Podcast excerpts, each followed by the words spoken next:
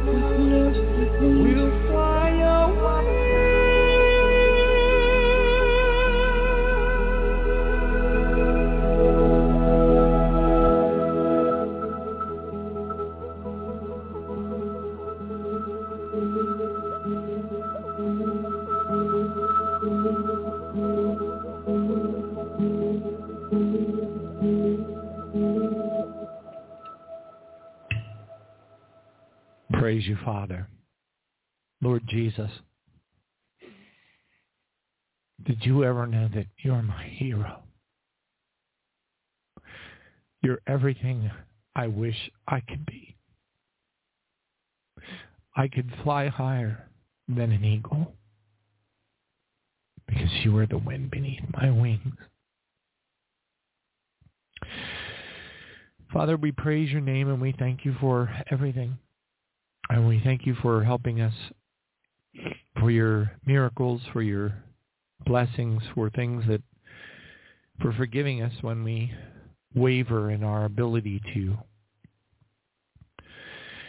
to deal with intense stress and we we see fellow Christians that we know are good Christians going through horrible things. Uh, and it's uh, and then it, it's directed at us, you know, that same thing, And Father, I just want to confess before you and say I'm sorry. I wish I had had stronger faith over the last couple of days. Um, but I've just seen so many really good believers get hit real, real hard. And um, quite honestly, I fear that someday that will be me. I think um, many of us might feel that way too. Because we know, Lord Jesus, that you said it rains on the just and the unjust. And indeed it does. But yet we are to walk focused with our hearts and our minds and to trust you that you will keep us in perfect peace because our minds are stayed on you because we trust you. But nowhere does it promise us anything but food, clothing. I don't recall any place in the Bible that promises us even shelter. In fact, Lord Jesus, you said even the Son of Man does not have a place to rest his head. And we praise you, Father, for the days that we are entering into, knowing that the likelihood of having to go through some remarkably difficult times is relatively high. And those who are on some type of government pension subsidy um, assistance, whatever the case is. Not that, that that doesn't, not that they're not at risk as well, but the people that are in the workforce right now are in a bad way. They're in a real bad way. And Father, I know that I have thrown out many fleeces for prayers over my job. And it probably sounds to a lot of people that maybe I'm maybe lacking in faith or just I don't know, maybe don't have as good a reason as I think I do. do. I don't know. I don't know, Father. But I praise you and I thank you, Father, for every single out person out there that's going through difficult times. I know retired people that are going through horrific times. I know uh, so, so, so many dynamics that are happening. People that throw themselves at your feet, Father, and receive the baptism of the Holy Spirit and then have their spouses tell them that they're going to leave. The trials and tribulations that we have to go through that the Bible tells us explicitly that we shall have to go through in order to make it into heaven. For those of us who are, I you know, I Father, I don't want this to sound, and I know that you know in my heart that I'm not saying this in a puffed up way. I know that you know that. Praise you, Jesus. But for those of us who have moved beyond churchianity and sought you and decided we wanted to serve you, we leverage prayer, uh, especially spiritual warfare prayer, particularly that, because we are Jesus on the earth and we are to be exactly as him as much as we can. So that that means we are to destroy the works of the devil the same way that he did. Same way that you did, Lord. And I pray from now until the day that I leave this earth, in whatever manner that may be, underwater in a tidal wave, crushed under a rock in an earthquake, whatever it is, or maybe making the barley harvest. I pray, Lord, for every one of the listeners of this program, particularly the prayer vigil, but the other programs as well. But as you know, Father, well, speaking the obvious, that those of us who are who take prayer and time with you very, very seriously, are especially when we're using when we're taking down the strongholds of the enemy in our prayers we enter into a realm of walk in Christ that is especially dangerous. And with it comes purple hearts and silver stars. But at the same time, Father, I'm I confess that I cannot I have I need more help and I think others do too. I really do with all of my heart, Father. I believe with all of my heart that we all need more help. Now, I know that I've read the paragraph from Bond's blog from about nine years ago or so. Maybe I'm going to pull it out again. Thank you, Jesus, and read it again, Father. Know if I can, although it looks like my, oh, there it is. There we go. Praise you, Jesus. Thank you, Father. Hallelujah. Father, I just want to say thank you. Lord Jesus, I want to say I praise you. Um, what I just went through might have brought me even closer to you, even though I didn't go through it as gracefully as I should have. And I just want to tell you I'm sorry. And I'm going to try harder. Praise you, Jesus. So for, um, thank you, Father. So for those of you out there who are wondering, the last two days of my life have been some of the two hardest days of my 60-year-old life, bar none. My company has eliminated the jobs of a remarkable number of incredibly talented people. The termination of the people and their loss of jobs was handled not especially good. Um, and um, matter of fact, I'd even say downright evil. and I watched um, incredible Christians, some two of them in particular were very close to me, get kicked to the street. Um, now, you know, I, I don't know. The Lord knows where they're, he's going to take them. And I'm not suggesting that either of them are destitute or don't have any money. I don't know. I just don't know. I, uh, but I want to, I'm sharing with you a reality. You know, it's one thing when you're reading about it in the newspapers. It's another thing when it happens to you. So when I have been over the last, you know, X number of, well, it's probably been over the last year especially, when I've been throwing out prayer fleeces, prayer for my job, it's very real. It's very, very real. Um, and what I just went through in the last two days was absolutely horrible. One by one, my very closest coworkers and friends, close friends, um, were just kicked to the streets. And it's going to happen again in January or uh, in, at Christmas time.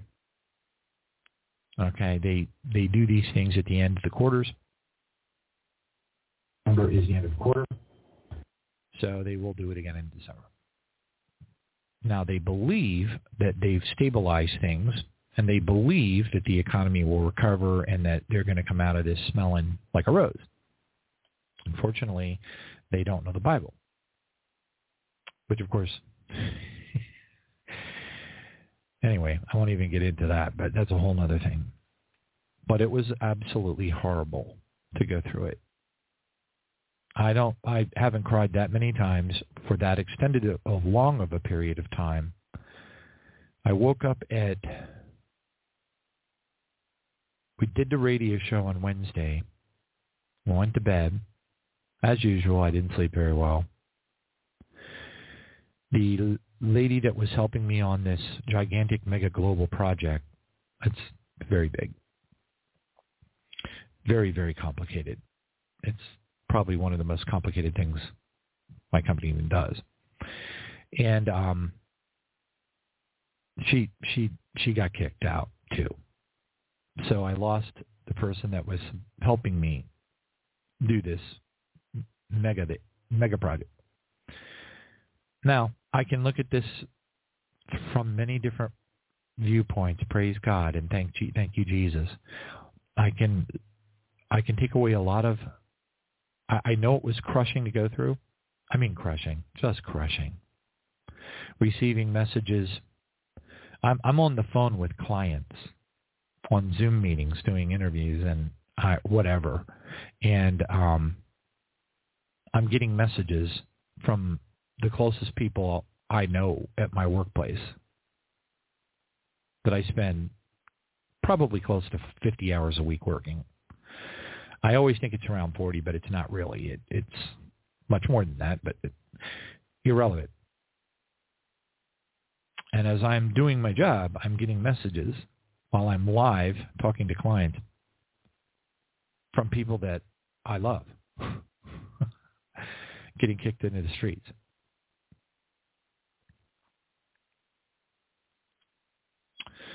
And of course, um, under the circumstances, but you have to understand the dynamics of what I do, where I am, and all that kind of stuff. If you if you did, you would also know that the the situation is such that no one is safe because it's just how it is.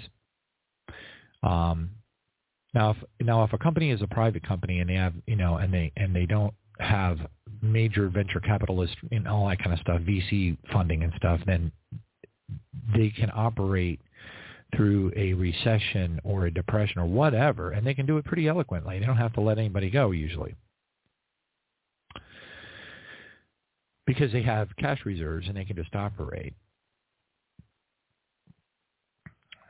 But if your company is being controlled by Wall Street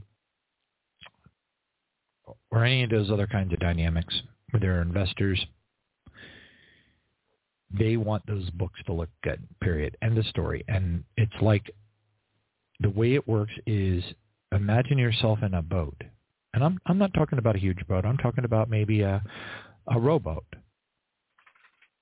that can hold maybe imagine a rowboat like maybe something like a rowboat from the Titanic and it would be maybe able to hold like 20 people or something like that.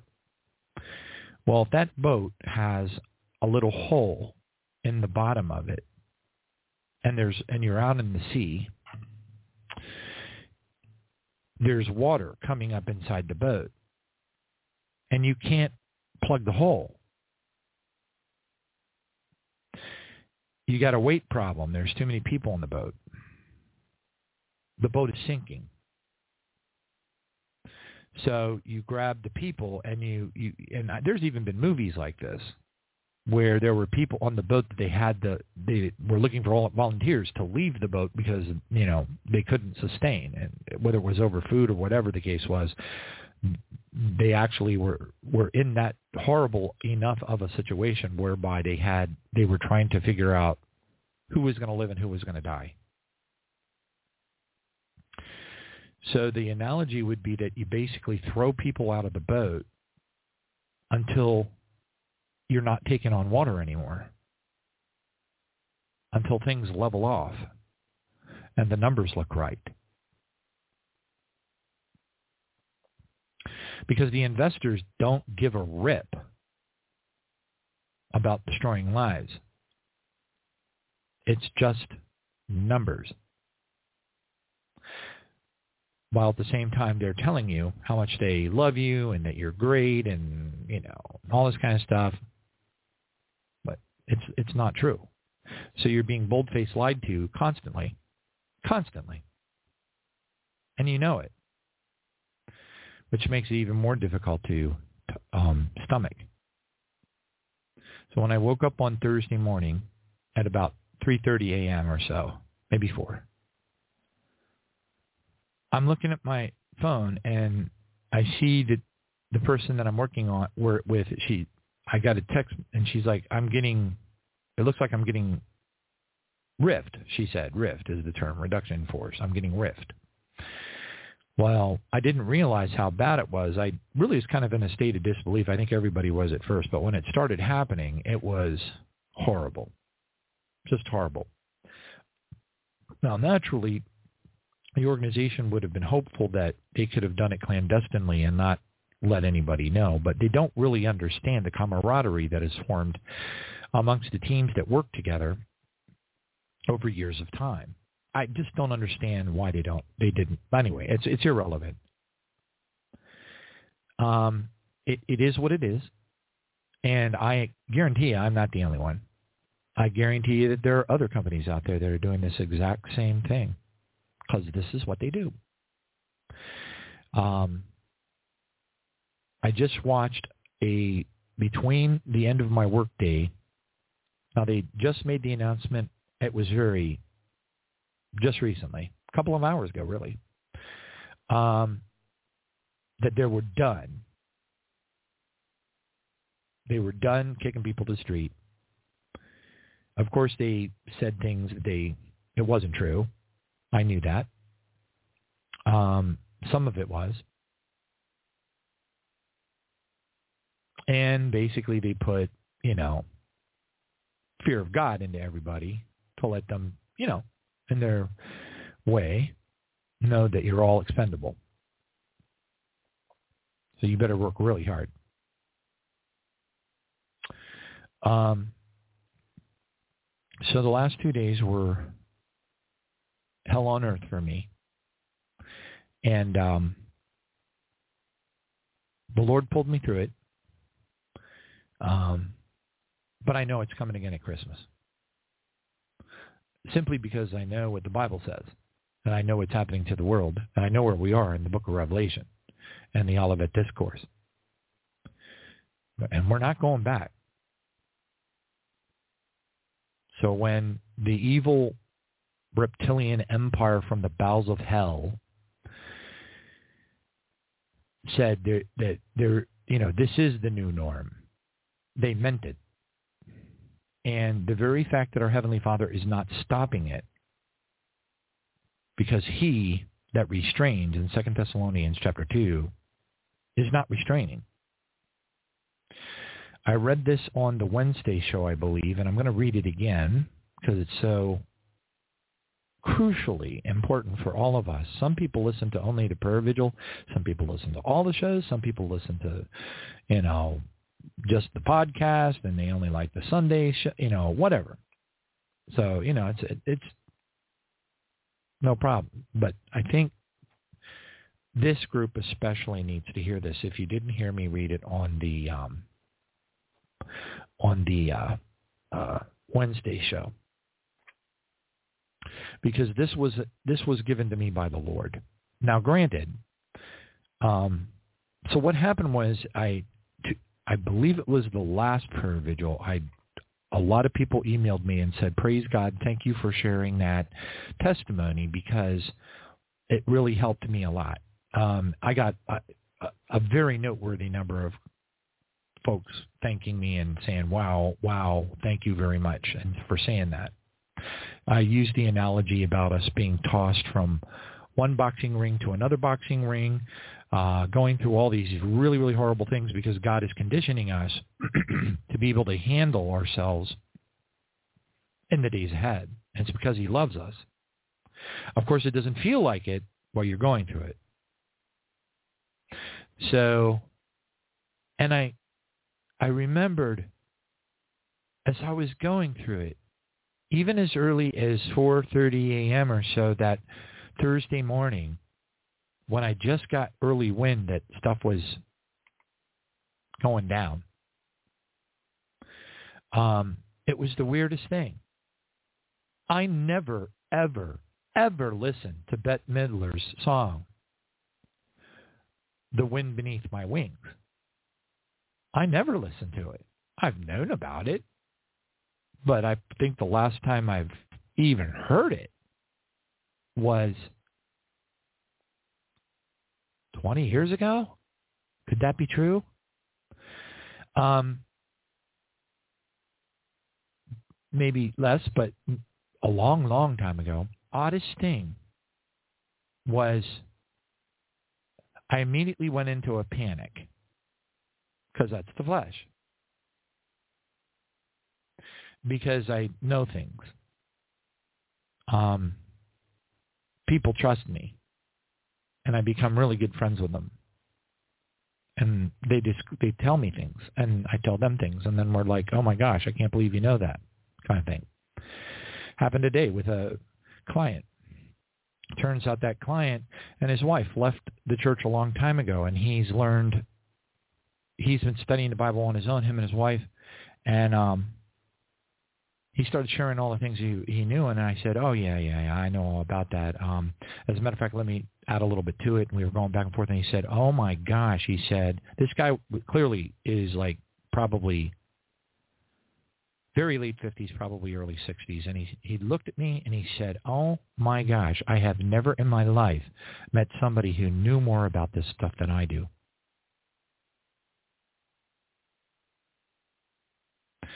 Um, and now we're like like best buddies kind of thing. But anyway, um and while I'm having, you know, cuz I'm I'm talking to him, you know, we made friends and we shared all the, you know, a bunch of information and realized that we were two peas in a pod in that sense. And I, but I had to have that meeting with him because I, I had to train him up on some things that he's working on. But anyway, that was pretty amazing. But what was weird, what was like supernatural and unexplainable, although it's very explainable when you understand our Heavenly Father and our walk. But it was so strange because like I went into an instant panic. I mean, I'm talking about my hands are shaking. My BP's through the roof. It's not even 4:30 a.m. in the morning. I have um, what's known as uh, resistive and reactive high blood pressure, which is the absolute bar none worst case scenario. So if I lose my job and I lose my medical, I will die. I mean, really, that's pretty much how it all breaks down. Now, I, I'm oversimplifying this thing, and I'm I'm also, you know, exaggerating. A, uh, in other words, I kind of know or I believe with all of my heart, although the likelihood, when you're over 60 years old and you're in a recession, you're not an especially attractive candidate. Let's put it that way. There are some companies, but economy in the state that it's in right now, and the business is pulling their belts really tight and stopping their spending, it's crushing the service provider business. Crushing it. So that means that any company that you would want to work for is under the same situation. So anyway, uh, but I believe in my heart, with all of my heart, just based upon my life experiences, that the Lord would have put me someplace and everything would have been ultimately just fine. I mean, deep down inside, that's what I believe. But there's the fleshy Johnny that is going to go be like Peter. You know, I, I'm very emotionally driven. I'm very, but that's what makes me who I am. Now, it doesn't make me perfect. Matter of fact, it makes me more like Peter, where I'm dorking up all the time. Um, I mean, I'm so much like he is. is unbelievable. But anyway, um, and there I was in this panic. I mean, it was physiological. It was bad because I don't have, you know, when you live alone with two dogs in a house and you do the radio shows, you work a 50-hour work week under a lot of duress and stress. Um, and you got to take care of the house. Right now I have overgrowths of, uh, because of all the dangerous apocalyptic thunderstorms that have been happening in the Tampa Bay area, um, the trees go crazy. It's like being in the Amazon rainforest, and they just go crazy, and they start growing at insane rates. I mean, so I was looking at my uh, the ham radio antenna that's on the roof of the house. It's in an L shape. It was bent over because uh, because it saved my life during Hurricane Irma. My whole life is just walking one miracle after another. It really is. It's just astonishing. But I wanted to get the ham radio antenna straightened out. It's been five years. but the lightning strike that hit this Golden JIB Studios, which essentially is uh you know it's it's this it's it's the radio station when I'm doing the radio show and it's uh my workplace, you know, during the day. But I wanted to get the antenna straightened out. Um the lightning took out my ham radio. And I thought, well, and then I looked and it there was like it was an unbelievable, incredible deal, and and, and with all kinds of sales. And it was just, I was I was like, wow, praise Jesus. And I, but anyway, long story short, um, that tree, that the tree in the neighbor's yard that was over 50 foot tall is absolutely one of the most hugest, most huge palm trees I've ever seen, with the exception of perhaps Hollywood, California. And it fell over on my house during Hurricane Irma. I was doing a live radio show with uh, Jose while Hurricane Irma was going by. And while I was on the air with the headphones on, my entire house shook. It felt like an earthquake. I remember I even commented about it while I was on the radio. But it wasn't until three days later, because I was cleaning debris, the power was out for about four days. I heard these these loud. It was just heavy equipment, heavy equipment, wood chippers, things like that, and uh, cranes. And I'm like, what is that noise? And I walked around to the side of the house that I don't ever go to, by the way. And there, excuse me, there's this giant tree on the roof of my house. If that ham radio antenna had not stopped that tree from hitting my house, I would be dead. And you might say, no. Well, I'm here to tell you. It when I looked up at that crane, nine, ten men, three big trucks, lifting that tree off my house, actually off my ham radio antenna, I realized that if it hadn't hit the antenna, it would have crashed directly through the upper, uh, I don't know what you call it, but the upper le- left quadrant of my house, the upstairs corner, would have crashed through it, and it would have come straight through the roof and killed me while I was live on the air. Now, I walked around and anointed all of the trees on my property. I love trees. I have more trees than anybody else in the entire neighborhood, the entire subdivision. And I anointed every single one of them with holy oil, and I commanded them. And I said, in the mighty name of the Lord Jesus, I command this tree to hold steady and not even one single branch to fall out of it. I don't want one thing to break in Jesus' name. And then I would go to the other one. It took me a long time. But I didn't anoint that tree in the neighbor's yard.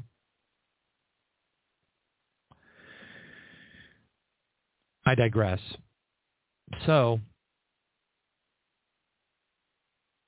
anyway, the the that was an example of one of just it, so many. There's lots of little mini miracles, and then there's like lots of big ones, kind of thing that I've gone through. So you would think that I would learn.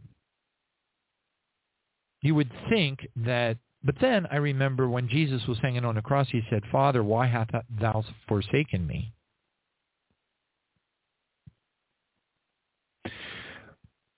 You know, he, we read on the prayer vigil all the time, you know, during communion, where Jesus fell on his face as he's, you know, in Gethsemane and he, you know, if it is at all possible, take this cup from me, Father. He was asking our Father if maybe there was another way that he might not have to hang on the cross.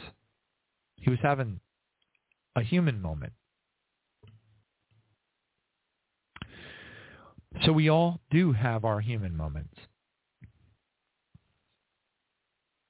And there I was at about 4, like I said, about 4 a.m. in the morning, 4.30 a.m. roughly, essentially having a, you know, panic attack. Um, when I look at everything, I when I look at it through the earthly eyes, you know, I I could start my own business. I could trust the Lord to help me find another job. But the last time something like this happened to me, there was an economy problem too, and I lost everything. So I don't I don't have any retirement. I have, I don't have anything. I don't have diddly. Now, granted, that's mostly part of my fault, and I think really after the third seal is complete, which seems to be not too far into the future from now, um, that no one's going to have any. I was just watching a documentary on the on the 1933 Great Depression, and um, essentially all of the SEC controls and things that Roosevelt instituted in in order to quote end quote you know stop stock market and bankers from doing naughty things and leveraging money that doesn't exist. That's all gone now, as we know from the 2008 housing collapse. And all that stuff is happening again. They never quit. They keep on doing it over and over again because this is part one of the things the documentary didn't catch of course naturally it wouldn't catch it is the fact that they they actually wanted it to happen they manipulated things on purpose but you know what do the documentary makers know but what we have eroded we have eliminated this this country and other countries as well have eliminated the controls, the things that were in place to prevent another 1930, you know, Dust Bowl, horrific, you know, people out of jobs, putting cardboard over their feet, uh, tying, uh, you know, can't afford shoes, starving, children eating mud pies just to put something in their stomach.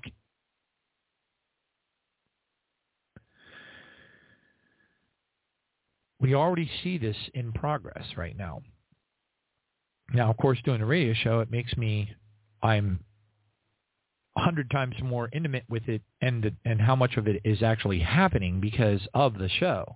I mean, I only read maybe, wow, the very most five to ten percent of the apocalyptic emails that are given to me for to pick for the show because I only have so much time. What about all the other ones? And what about the hundreds and hundreds, if not thousands of other reports that I should have gotten, or I'm not saying should have gotten, but just never made it into the media is a better way to put it. They just never, you know, they can't report on everything. There's only so many pages on a website. There's only so much time in a day. So there's a whole lot of stuff that's real, real, real bad right now happening that nobody knows about except the victims. So I I know how it goes. Like my mom said, I wasn't born in a barn, you know. And I know that I am extremely vulnerable. I also should have had more trust in God. However, however, um, however, uh, it the scripture says like Isaiah 26:3 says, you you will keep him in perfect peace. You is our heavenly Father. You, our heavenly Father, will keep us in perfect peace when our minds are stayed on him because we trust him. But that doesn't necessarily exclude you and probably likely doesn't really when you study the Pilgrim Church and all of the persecution and stuff that they went through. It definitely doesn't exclude you from having to go through horrible times. Because when we're being told that we're going to be kept in perfect peace, for example, the scripture in John 14, 27 where Jesus says, peace I leave to you or leave with you. My peace I give unto you. Not as the world gives, give I unto you. Let not your heart be troubled, neither let it be afraid. Now, you might say, well, that, that applies to me, so I should be I should have peace. But see, our peace comes from the joy that's associated with knowing what our end result is.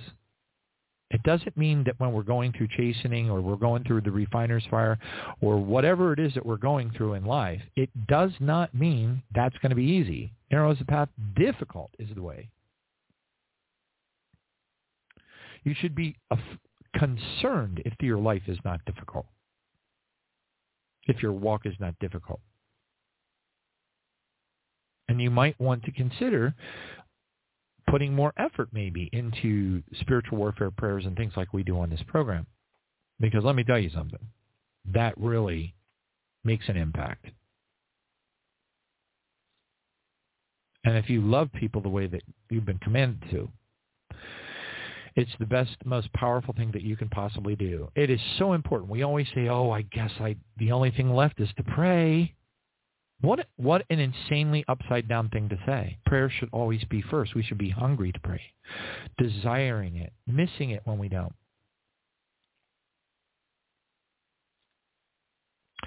So before I tell you the little supernatural thing, well, I guess there's several supernatural things.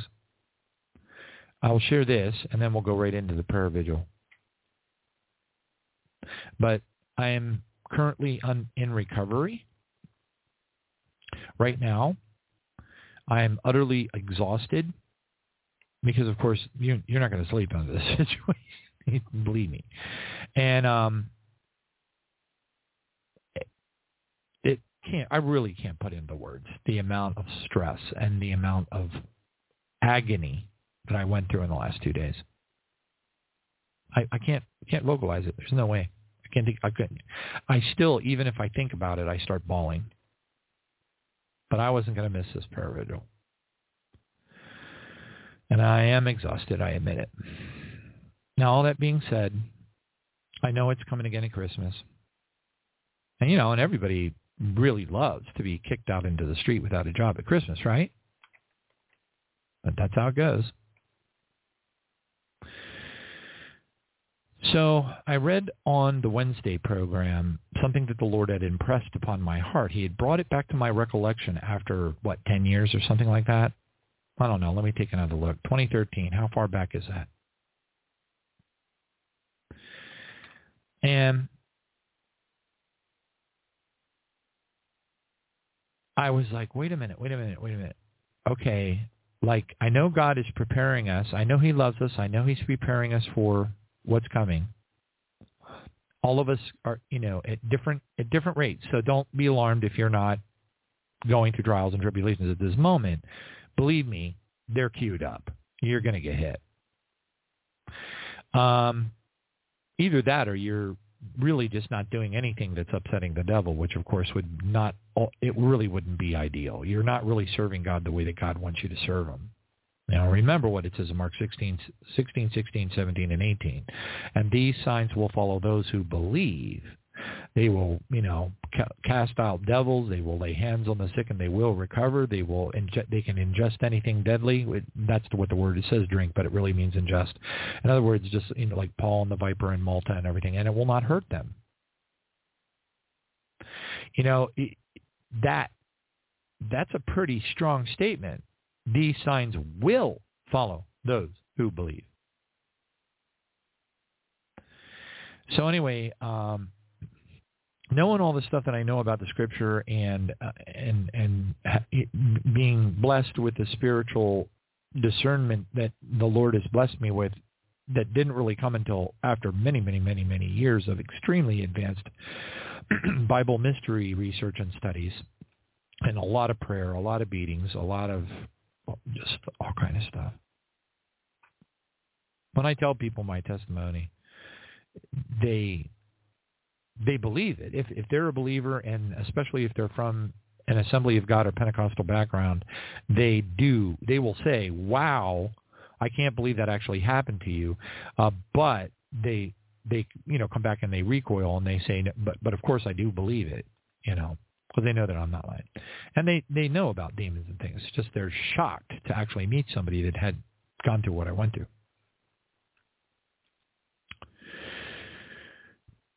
So anyway, the follow-up for the follow-up revelation that the Lord placed upon my heart on Wednesday was after I did the Friday night prayer vigil prior to that, which was the last one, and talked about how God, because he loves us, he's, he's prepping us. He's preparing us spiritually. And so in order to do that, he needs to grab us. We're running out of time. He knows it. So if we're not where we need to be, he's going to increase the intensity of what we're having to go through. Because we're either going to throw down the hat and give up, or we're going to buck up. And if you're going to get throw down the hat and give up, then then you're out. You're out of the race. And this is all about being part of the barley harvest. You know, ideally the barley harvest would be the best, right? And um, the first watch, Luke 12, 35, 36, 37. But then the Lord said to me, it, it, was like brought oh my gosh i mean it was like bam right in my face i mean my recollection of this paragraph from 10 years ago from Bond's blog was supernatural because of the intensity that it hit me. Because in perfect succession, as I knew in my heart spiritually that we are being grabbed by the scruff of the neck and thrown into the next boxing ring where there's a bigger, badder boxer that's going to beat us up. And we got to take our beating and we got to do a good job. And then God's, you know, God's going to throw you, sooner or later, you're going to end up in that ring with Rocky Balboa. But the point is, these beatings, these things that we're being allowed, having to go through, these Job moments, are designed to rapidly condition us and train us so that we're able to handle the things that we are about to be thrown into. Bad, bad, bad, bad things. Really bad. Of course, all of us would like to believe the barley harvest is going to happen lickety split. We're going to be out of here, you know, real quick. But it doesn't really look like that. The more I meditate upon the Lord, the more that I meditate upon the things that are happening, the more that the Lord shows me. It could be pretty soon from now, really, in in the grand scheme of all the years that we've lived.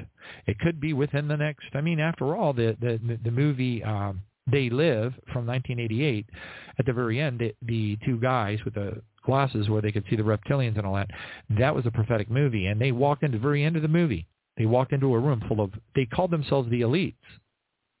And they said that we will have taken over the world by 2024. That movie was made in 1988. And at this point, it doesn't look like Donald Trump is going to run.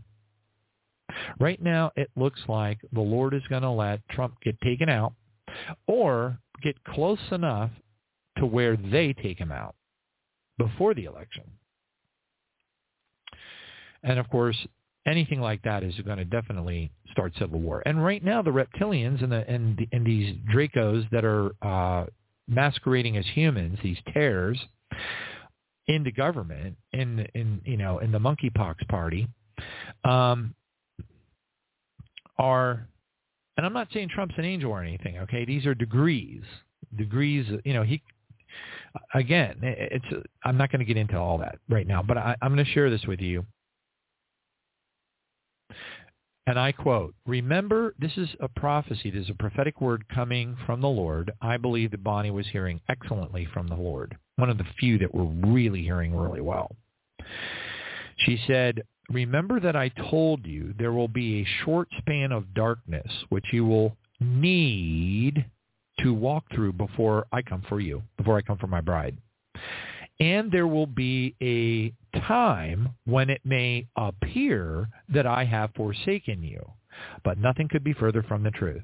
Okay, now please all stop for a moment and think it through. First off, it says that you're going to need to go through it.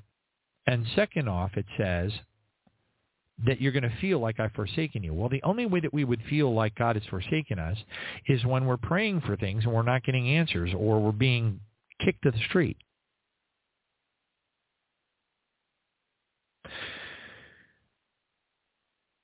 So I am painfully aware of the, what the scripture says and what we are potentially likely to go through, and we know that it would be not right from a, if you understand how the Bible works and everything, we are essentially God's Israel in a sense. You know, again, it's all over the New Testament. I say it all the time. Broken one, the middle wall of separation, making two into one. You know, Jew and Gentile, blah blah blah. It's also in Galatians. There's neither man nor woman, um, you know, or Jew or Gentile. We are all one in body of Christ. So that basically says the the stuff in the Old Testament that is still relevant, that hasn't been superseded by the New Covenant, Jesus, is anything it's talking about Israel is also talking about us. But anyway, the, the, the key takeaway from this prophetic word is the only reason why we would feel that God has forsaken us, like I said, is because we would feel like we're being beaten down so bad and going through such horrible stuff that it's like, God, where are you? kind of thing. Right? That'd be the only reason why this would be worded this way. And then it says, but nothing could be further from the truth. No matter what happens, no matter how you feel, no matter what happens, warning, warning, warning, no matter what happens, no matter how you feel, I have not forsaken you, and I never will forsake you. It says, it will be a time that you must strengthen your faith in my word, the Bible, and my personal words spoken to you. Just because you may not be able to feel me for a short or, you know, that, that term feel is very broad swope, swipe of the brush, broad stroke. For a short span, know that I am with you regardless of your feelings and I will bring you through. Regardless of your feelings and I will bring you through. But it doesn't promise you an easy time. Bogomils were slaughtered with their children by Pope Innocent's mercenaries. I think Tyndale or Wycliffe, I forget who it was, uh, was in the Bogomil villages at that time.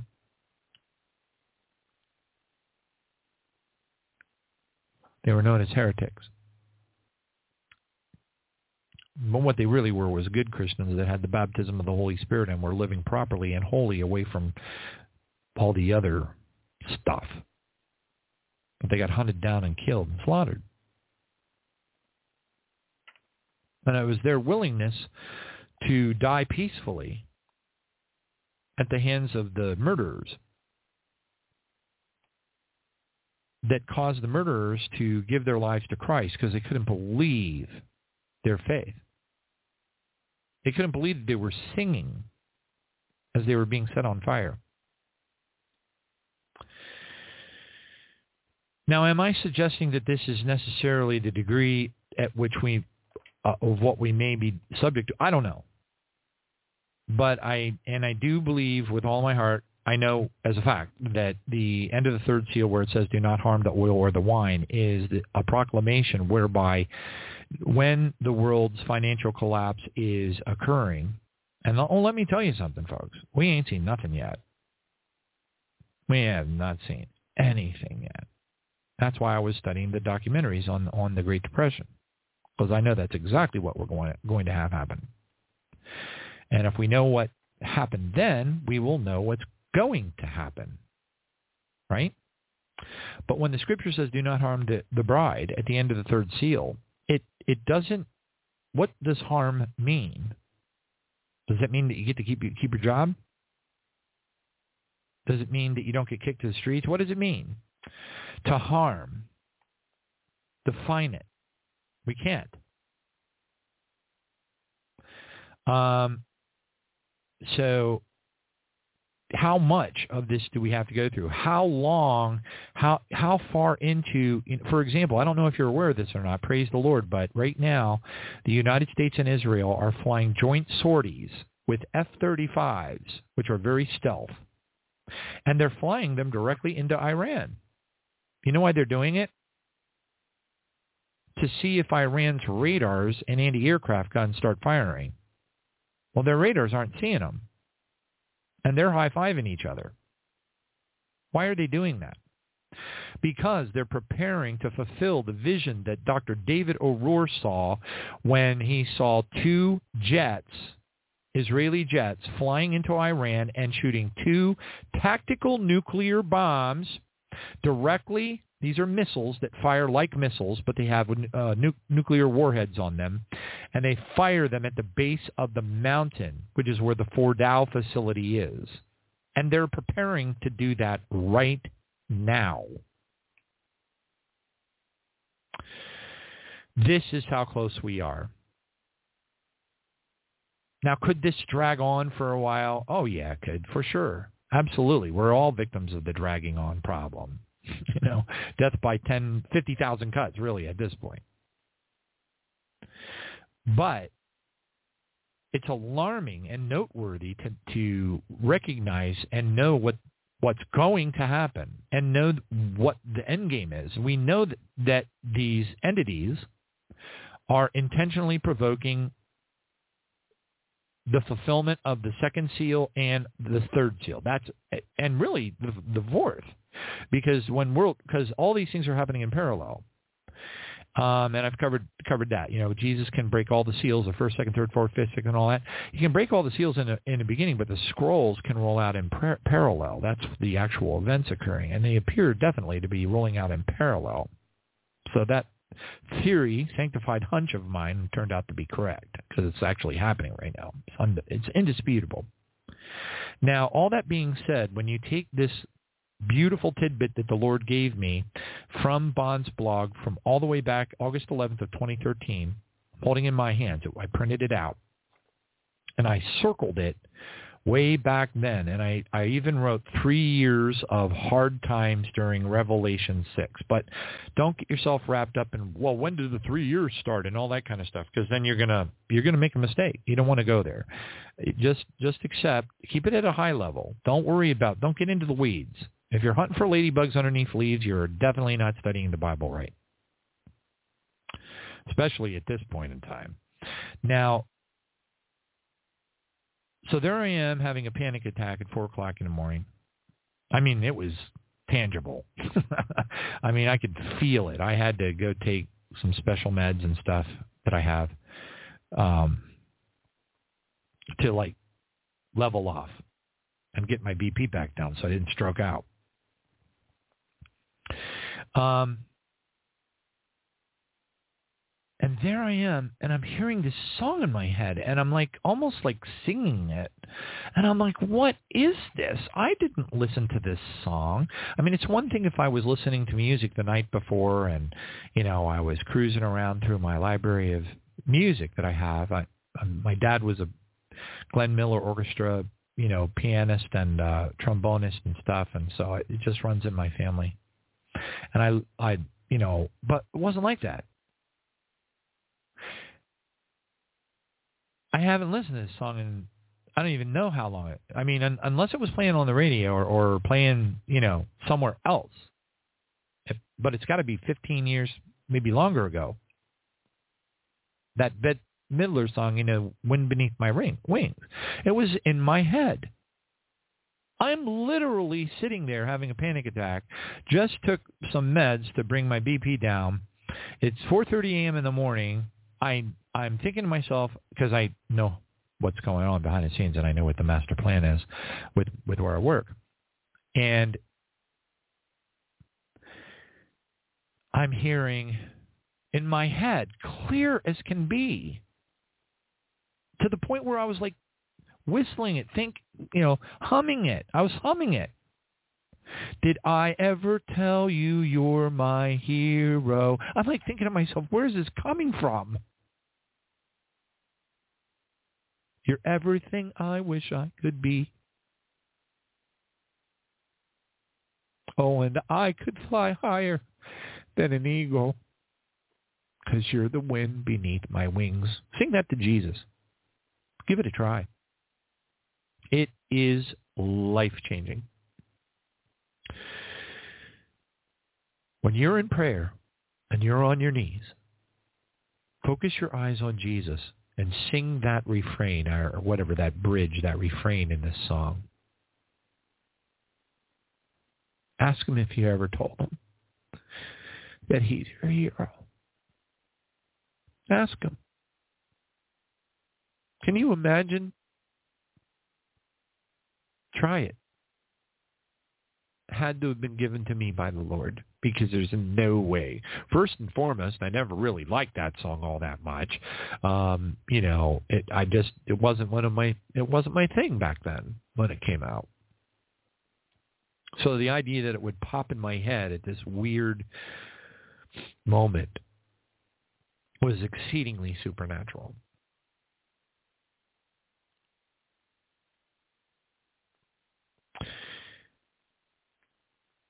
So anyway, just a couple hours ago, they sent out the email and said they were done doing it for now. It was very mechanical, as you might imagine, devoid of emotion. No tone in there that suggested that, uh, you know, we know a lot of you may have been affected by this. Um, you know, they made some kind of comment that if you needed to talk to human resources, but anybody who knows how companies work know that human resources human resources people are your enemy. They try to tell you that they're there to help you, but that is a lie from the devil. They are your enemy. And so the last thing you want to do, it's like I don't know, it's it, you, you can't say you can't do, you know, they're your enemy. Believe me, they are. They're there to to protect the company from the people. You're simply a resource and a number. And it's all about the charts. When the charts don't line up, it doesn't matter that the economy is in a recession. It doesn't they don't care. They're going to keep throwing people out of the boat.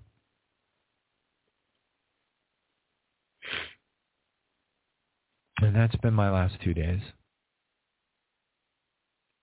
Praise God.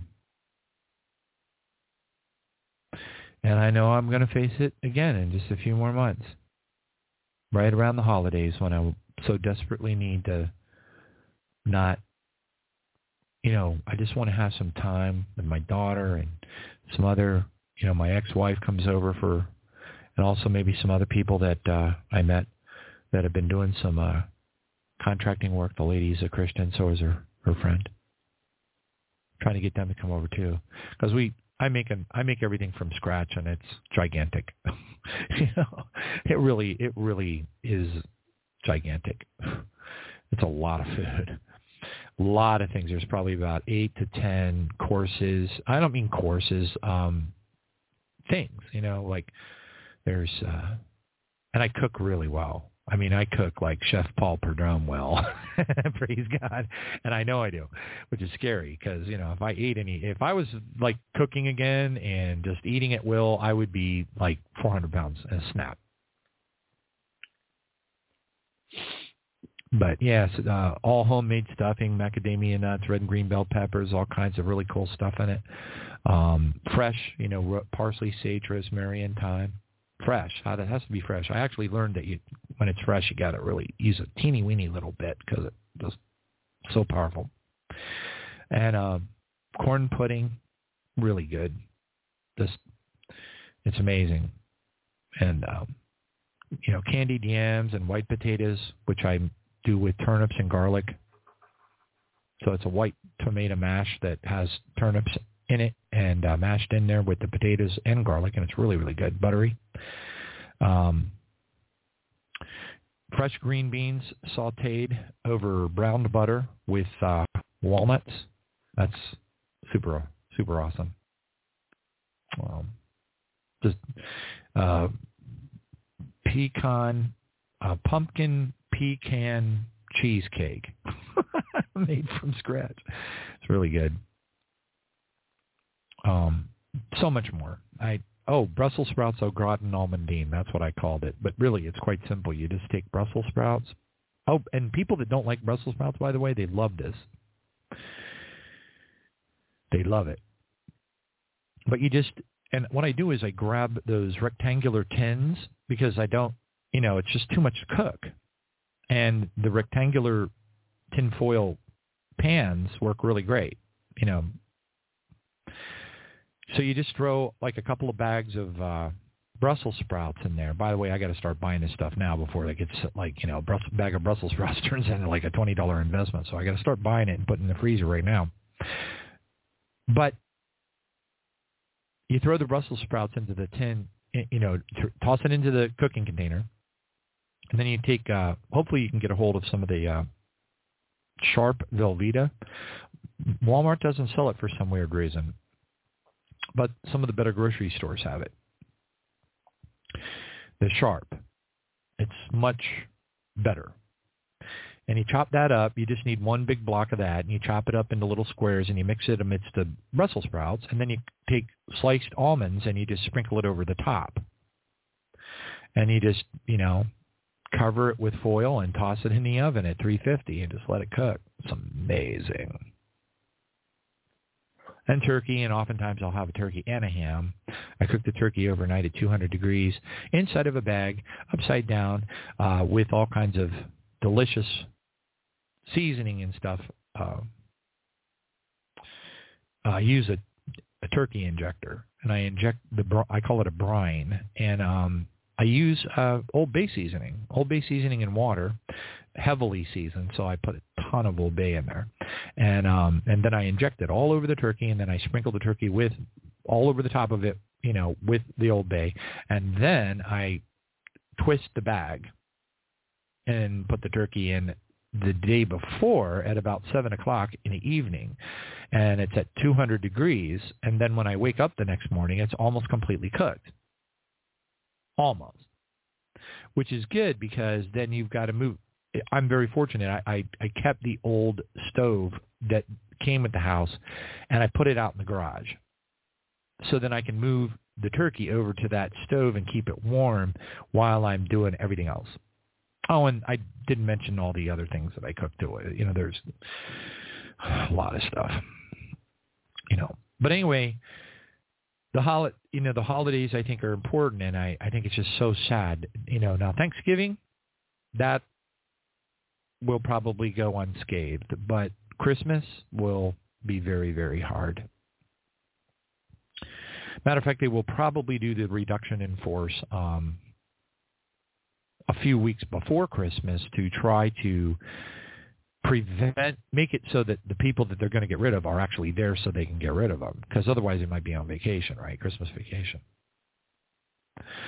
and so they're going to have to make sure they kick them to the street before they go on christmas vacation which of course is the most lovely you know holiday dynamic to go through.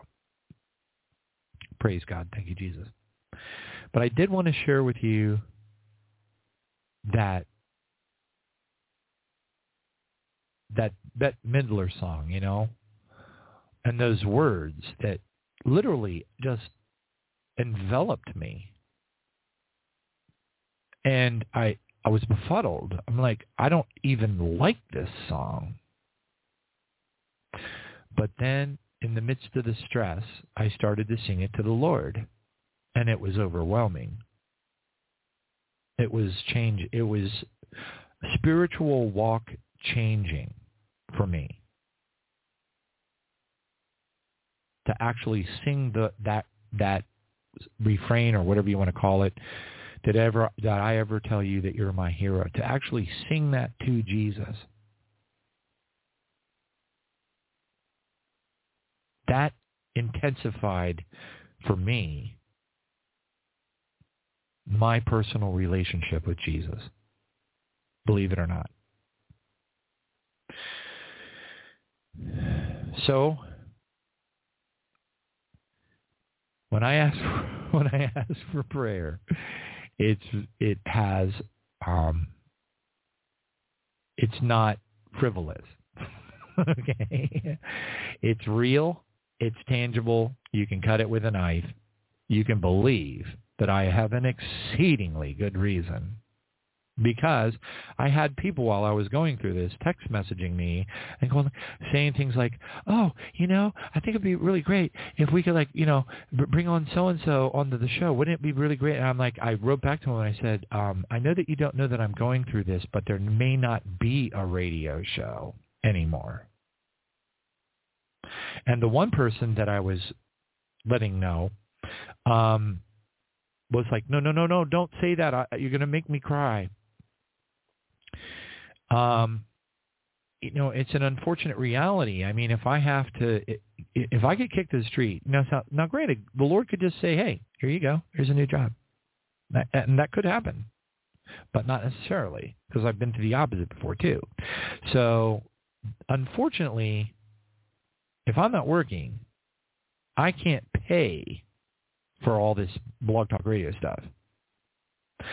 The the, cost of the email marketing stuff, the website, the, uh, the website hosting fees, the blog talk radio fees, all that kind of stuff. And then who's going to pay the electric bill here? So basically, I go, I you know, go into a tailspin. You know, I got enough to float myself for a while, but that you know that's you know and and it's there for emergency purposes yes. And i like i said i don't have any it's not even close to anything that could could even be considered retirement. It's like insane it maybe a few months of subsistence. Um and i would have to cut cost way back which would mean that what would i how would how would i sustain the radio show? It's one of the most largest bills. Not only that but also well i can't I'm, we're not supposed to let the left hand know what the right hand is doing. But anyway i there's that as well. Praise god. And um, you know, I always want to believe that the Lord is going to sustain me, but you know what? I, I'm I'm nobody special really. And if I ever get that in my head, I hope the Lord chastens me immediately. Praise God. So anyway, it's been a very difficult week, and I just praise Jesus, and I mean this with all of my heart for any one of you that has ever and can, and especially if you do it on a daily basis. I can tell you that um, when I pray, the people that have asked me and sought me to pray for them, depending on the dynamics, depending on what type of prayer and who it's for and all that kind of stuff. Sometimes it's just a one-time, you know, stop, drop, and hit the floor and pray very, very fervently for a particular individual over a situation. Other times it's more of a, you know in your heart that that person's going through stuff and you need to pray for them like all the time. And it takes, it's a lot, it's very time consuming. I mean, it takes me about 45 minutes to, you know, to take my communion, to uh, anoint everything with the uh, Exodus oil, to pray for two continents of lost people like we do sometimes on the show. I try to do. Not always make it. And then um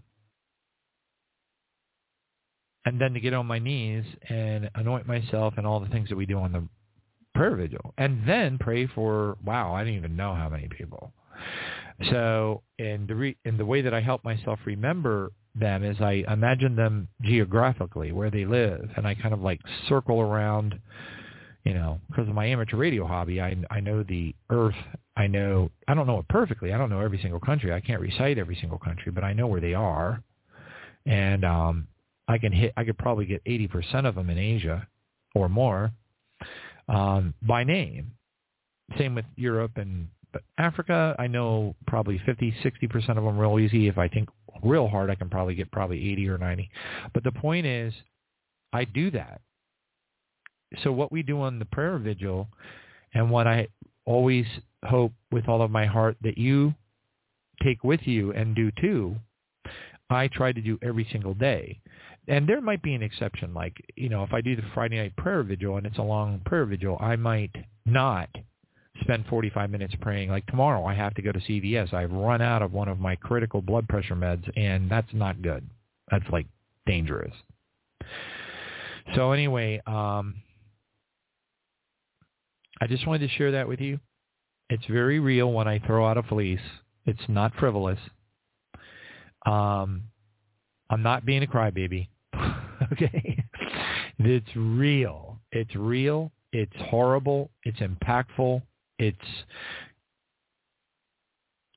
it's I'm stuttering because I cannot think of the words. It's beyond words. Beyond words.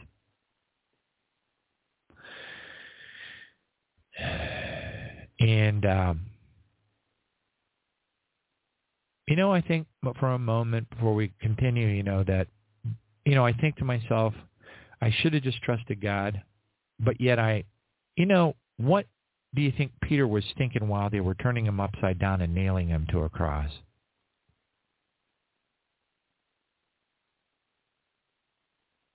Do you think he was saying, oh, that tickles? you know what I mean? So I really think it, it's very difficult for us to reconcile in the flesh what we might be subject to. Might.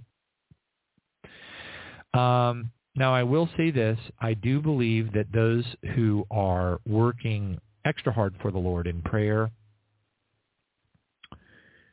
now, and especially those of us who know what we know, that the tares are reptilian entities. They look like humans, but they're not. That's the only thing that the parable of the wheat and the tares could possibly mean. Jesus constantly said, "You vipers and scorpions, and you know, I give you power to trample on serpents and scorpions." You know what? What's that all about? Reptilians. it's like so straightforward. It's unbelievable. But, you have to come to that place where it all starts to gel and it just comes together as this amazing story. And then you realize that we're just in a hologram. And the advantage that these seething dark creatures have is they know how to manipulate the hologram. And to us it seems like, well, that's got to be impossible. How could they do that? But when you realize you're in a hologram, then it changes everything. They're not. I mean, they are when they're, but they have the ability to go between multiple dimensions and they can manipulate the hologram. Shapeshift. But they need our blood to do that, which is really creepy and weird. But anyways. So praise God. Thank you, Jesus. We are, I believe with all of my heart and, and that, and I want to stop at this point and go right into the prayer vigil or you know, not that we're not in it now, but I'm just saying, move into praise, worship, etc., and prayer. That um, just like the Israelites went through when they were having their time in the desert, so shall the bride. The bride is going to be tested the same way as the Israelites, which means that in order to qualify, we have to be able to take the really bad stuff gracefully.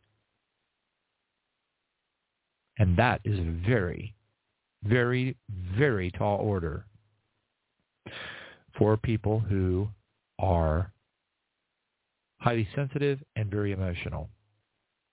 But here's the fascinating thing. People who are highly sensitive and very emotional are also hyper-spiritual, and they're of fantastic value to God. So while we might say, gee whiz, this is kind of really messing up my walk and giving me, you know, but remember it was Jesus. Remember what he said to Peter. Why did he say it to Peter? So Peter's emotionalness was very attractive to Jesus. So your emotionalness is very attractive to Jesus and to our Father. Our emotions are a manifestation of the Spirit of God, and when Christ is in us, even more so. But they need to be kept in check because we have to maintain self-control and we have to be graceful and be like Jesus. And ultimately, to have joy in the midst of all of this ugly, we have to learn to teach ourselves to be, um, uh, you know, connected to or constantly thinking about heaven, constantly thinking about Jesus, constantly hungry to be in his presence, constantly not just from a standpoint of wanting to escape this evil world, but because we want, we love him and we want to meet our Father and we're absolutely unworthy. So um, I, I, it, it is duplicitous in its nature. It is a paradoxical relationship. It is what confuses unbelievers when they read the Bible. They're like, this is conflicting itself. No, it's not. Not at all. You just have to understand what you're reading and what it's about and why it's there. And that's how we derive joy. We should be able to be thrown into a cesspool up to our shoulders and still ultimately be have joy in our hearts that this is a temporary thing and we're leaving. We're not from here and we're not staying here. And where we're going is so awesome, even attempting to describe it. That's one of the ways you really know when somebody's been to heaven. when they just can't really completely describe it very well. Well, there's some that have been multiple times, but and then they can describe it. But those who have been, ta- but anyway, the the the one the people that were taken there like one time, you know, they're they they're the ones that just come back and they're just like they they can't even put it in the words, like you know, like Dale Black, Flight to Heaven. Powerful, powerful testimony. Praise God. Thank you, Jesus. Anyway, on that note, let's go ahead and move forward. Father, we just want to praise you. We want to thank you for loving us enough to start allowing us to go through very challenging times so that we're able to recognize our weaknesses, know what things we need to focus on, to become better, pray with diveness, pray fervently, and like with King Hezekiah in 2 Kings 20 verse 5, I, I, as you said to him, Father, I have seen your tears, and because of that, I will answer you. That's what this means. 2 Kings 25. that emotional outpouring to the Lord is exceedingly powerful for getting his attention and getting results, even in a time like that which we are in now, which you could call the Father, why hast thou forsaken me time? And the answer is actually pretty straightforward. It's a test. Do you have the grace in your heart? Do you know who you are? Do you know who your Father is and how powerful he is? Or are you, O ye of little faith?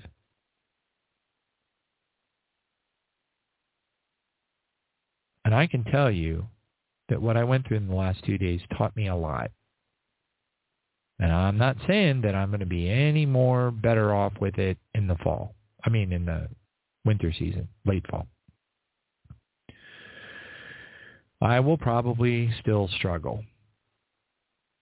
Um, I don't know. Or maybe the Lord will bless me and make changes in my life, which would be nice.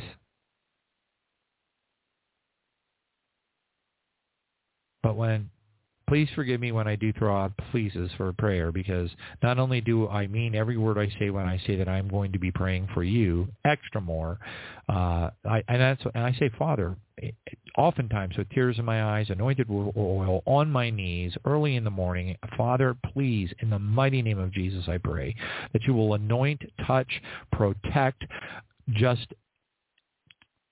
just move mightily upon the lives of the people that even so much as mention me in prayer because I need it. Praise God. And I know we all do. So thank you, Jesus. Father, we just thank you. We thank you for the things that we're going through. We thank you for the training. We are obviously in SEAL, Navy SEALs training, Navy SEAL Team 7 training. Um, it's brutal, and we're not going to ring the bell. And the bell is what they ring when they're doing SEAL training. If they want to give up, they have a bell, and a lot of people ring the bell. Matter of fact, when they're going through some of the more difficult things they have to go through, they hear the bell constantly. Ding! And then that person drops out of SEAL team training. We're not going to ring the bell. There isn't going to be no dings. Father, we're not going to ring the bell. No matter what. We're not ringing that bell. We may not walk this journey perfectly. In fact, it's probably highly likely we won't but we're sure going to try. And we know that there's an untold number of anointed believers out there, and I don't say that facetiously. I mean it with all my heart, that have been told there's going to be an outpouring of the Holy Spirit that is going to empower us. But we don't know how far into the future that is. And in the meantime, we cannot be complaining Israelites. Part of the lesson to be learned from what we're going through is to be just like Job in Job 13:15 where Job said, "Though he, our Father God, though he slay me, yet I will trust him." Though God allows me to be slaughtered, burned at the stake, cut in half, I will trust him. Now that's a powerful verse.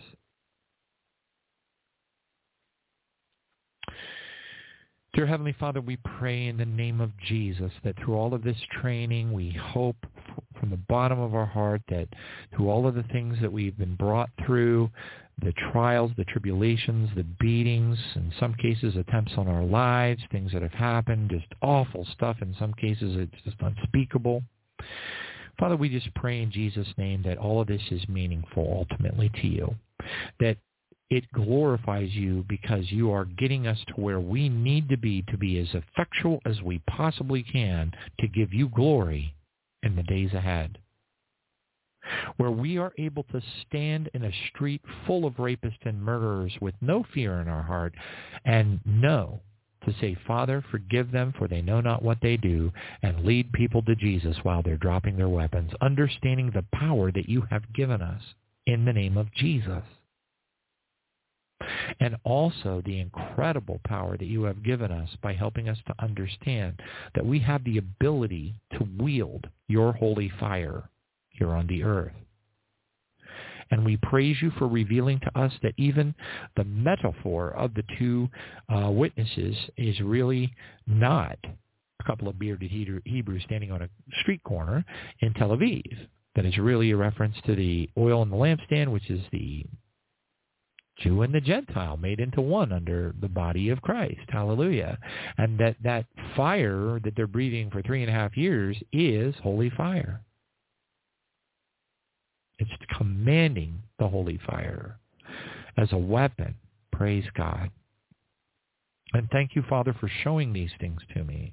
Thank you, Father, for the, the people with the incredible gifts that you have introduced me to that were able to confirm and even visually saw the fire. Praise you, Father, for all of these things that have happened to each of us, whatever our testimonies may be, because, Father, we recognize where we are. We see we see praise God. Oh, goodness gracious. There's a data breach notification. They just broke in the DoorDash. Ah, for crying out loud. Oh, I have to check my DoorDash account. Thank you, Jesus. We live in such evil times, and it's going to get worse. Father, we just praise you. We thank you, Father God, for we know that praise is powerful. It brought down the walls of Jericho. It broke open the jail cells and let everybody free, including Paul. And, and, and people were just anointed and touched and saved and caused miracles. And simply through singing of praise and praising you, Father, let us become praise to you. Let us sing songs to you. Let us tell you, Jesus, that you're our hero. We praise your Father. We praise you, Father. And we pray in Jesus' name that you will help us to get stronger and to be able to endure the challenges that we have ahead so that we don't limit you, as it says in Psalm 78:41 about the Israelites. Again and again they tempted God by complaining, by being unhappy. See, our gift from you, Father, is to be able to endure intense ugliness because we trust you. Even though everything that's happening to us is unthinkable, we still trust you because you are preparing us for all of eternity.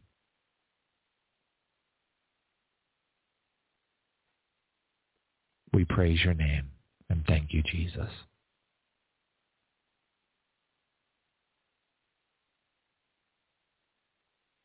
Tonight, praise God, thank you, Jesus. Tonight is August the 26th of 2022, the 29th of Av, 5782. The next holiday is Rosh Chodesh Elul, which is the which is August the 27th. Tomorrow. Tonight, it is 8.32 p.m. on the east coast of the United States of Babylon the Great. Together, in Jesus' name, we light our Sabbath candles if we wish. Don't have to, but you can. And I like to light three. One for the Father, one for the Son, our Lord Jesus, our hero and one for the Holy Spirit. Angelica Zambrano, when she came back from heaven, she had met the Holy Spirit there. And I know people are saying things and stuff, but anyway, I'm not going to go into that. But anyway, um, she met the Holy Spirit there when she came back to earth. She now she she knows him personally, so she pulls a chair out at the table for him to sit. That's so cool. She had to go through some really awful things to get such an experience. She had to die. It was very unpleasant. And then be taken to hell. She begged God not to take her to hell. She, she was only 15 years old. She begged him. She begged the angel, please don't make me go there. Please don't make me go there. And they told her, you have to. Which always makes me wonder about the ones who didn't have to go to hell. Were they really in the true heaven or were they in Satan's mock-up of a fake heaven? I don't want to make that assumption because I don't think it's necessarily accurate. I was just wondering about it. Father, we praise your name. Arise, my love, my beautiful companion, and run with me to the higher place. For now is the time to arise and come away with me. For you are my dove hidden in the split open rock. It was I who took you and hid you up high in the secret stairway of the sky. Let me see your radiant face and hear your sweet voice. How beautiful your eyes are in worship and lovely your voices in prayer. You must catch those troubling foxes, those sly little foxes that hinder our relationship, for they raid our budding vineyard of love to ruin what I've planted within you. Will you catch them and remove them for me? We will do it together. And Jesus, that's why you're my hero.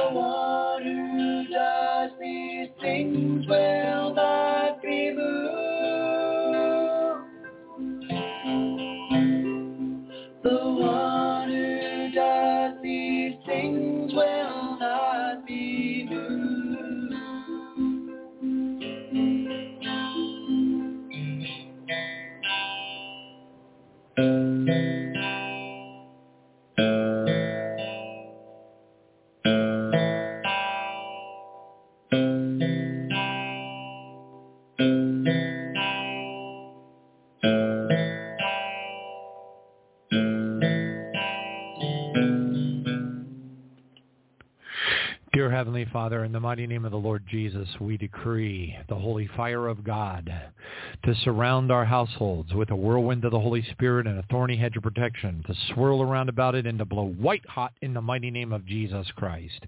We declare in Jesus' name the assignment of great warrior angels to stand guard at the front of our houses and to follow us wherever we go and to protect even our loved ones, Father God, that we may not be distracted from our service to you.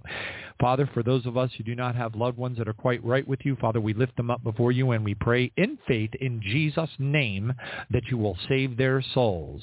We thank you for doing it and we know that you will, for you are not, your scripture doesn't lie, and you are, you're not a man that you would lie. We praise you for that, Father, and we thank you for your promises in your scripture.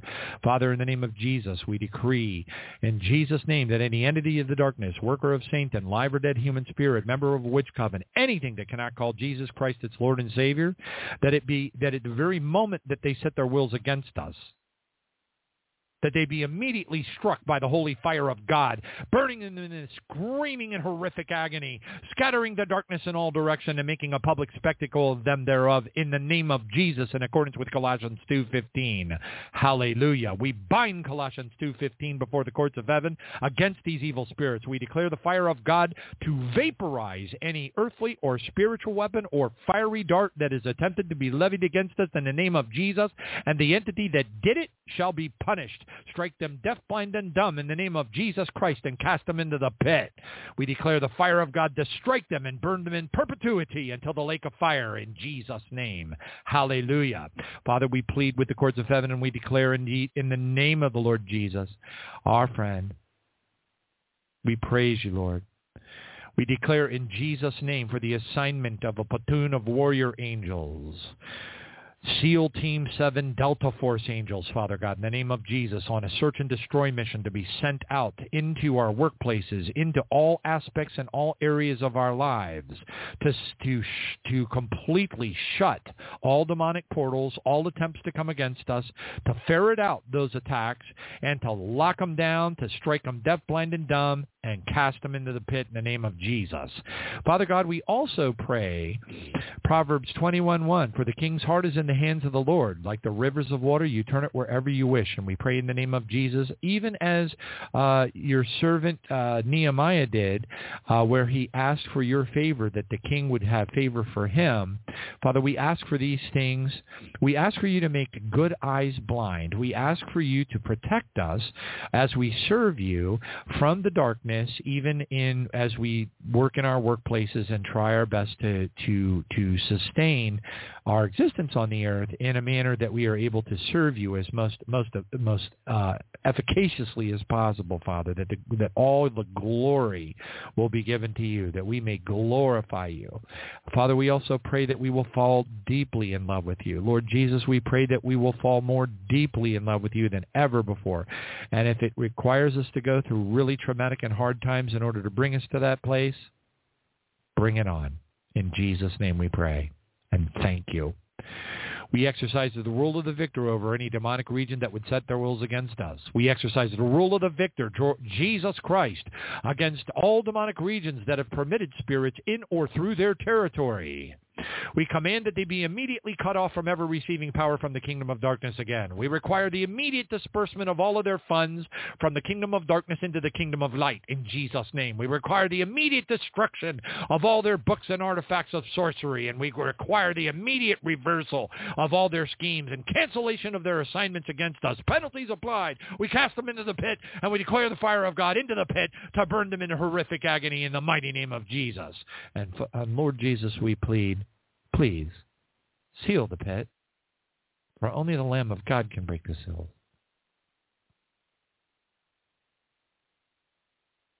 We praise you, Father. This time I like to use holy oil. Big holy oil fan, this guy. Thank you, Lord. In the name of the Father and the Son and the Holy Spirit. Praise you, Jesus. We consecrate ourselves to your complete ownership. Lord Jesus, and Father, to you too as well. We renounce all things spoken of in the darkness against us. We renounce it, we rebuke it, we cast it into the pit.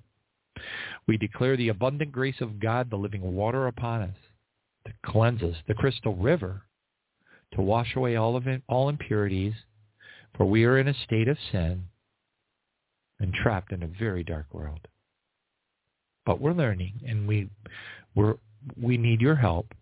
We admit it. Jesus, we plead your blood upon us. We pray that it will heal our sicknesses. We pray that it will heal our wounds. We pray that it will heal our hearts. We pray that it will strengthen us with wings of eagles, that we will run and not be weary and walk and not faint. We rebuke the devil, the demons of darkness, all these entities of evil. You must flee. We cancel all demonic assignments. We tear up all demonic contracts. And we cast them into the lake of fire in Jesus' name, Gehenna. We break all yokes of bondage, all curses placed against us throughout every branch of our family trees. They are gone. They are broken. They are dissolved. They are no longer in existence. And they have no effect on us.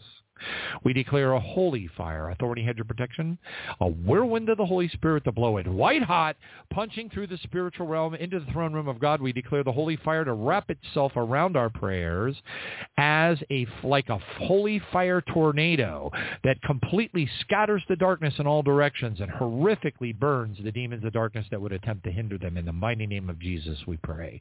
Father, we abandon ourselves into your hands. Do with us what you will. Whatever you may do, we praise you.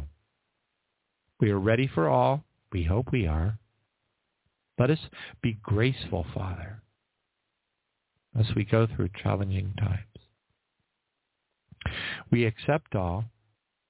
Let only your will be done in all of us. We wish no more than this, Father. your will, your will. Because we know that you love us. And whatever it is we're going through in this place is going to be so worth it, even though it's very hard to imagine. How so? But in faith, we know and we praise you. We commit our spirits and souls into your hands. We do it because we trust you and we believe. And we, Father, we confess that sometimes we get afraid. Sometimes we hurt real bad. Sometimes we're not as graceful as we ought to be. Sometimes we forget that all this is just a hologram, albeit a very convincing one. We surrender to you. We get on our knees at the foot of that cross. And we see you looking down at us with tears in your eyes.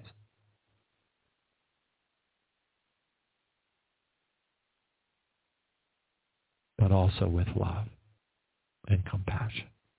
Anxiously await whatever day that may be that you would have the mercy for each of us to pour out that special anointing of the Holy Spirit that we would be able to function and serve you during times on this earth that are going to be impossible for others to endure. They will need to hear what we have to share. And we pray in Jesus' name that you will lead us, that you will give us through the Holy Spirit that undescribable yearning to move, to do. I've experienced it, Father. I pray that others experience it. That knowing in your heart that you have heard, we have heard from you to go, to get out and to just go and to do it without hesitation. We pray for that anointing as soon as you are willing, Father. And in the meantime, we pray for as much grace and help as we can possibly get to go through all the boxing rings and ultimately come out like Jesus, the victor. We praise your name and thank you, Father. Amen. Glory to God.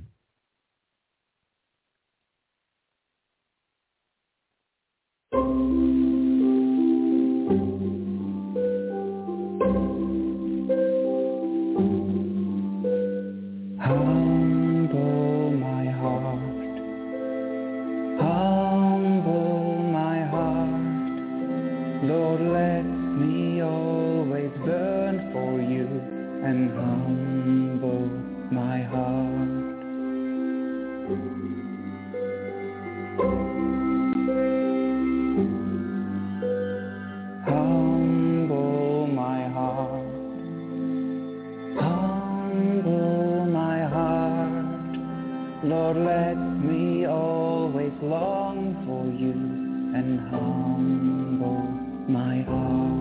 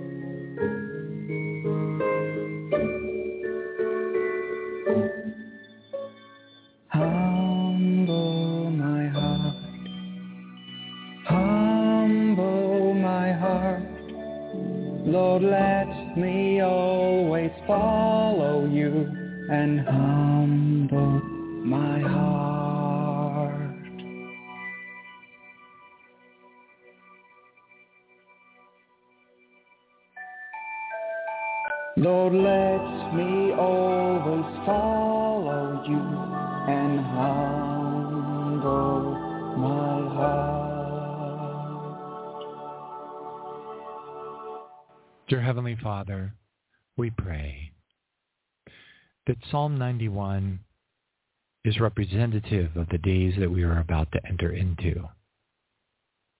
We praise you for helping us to recognize that there are certain scriptures and passages that are unique to a particular time,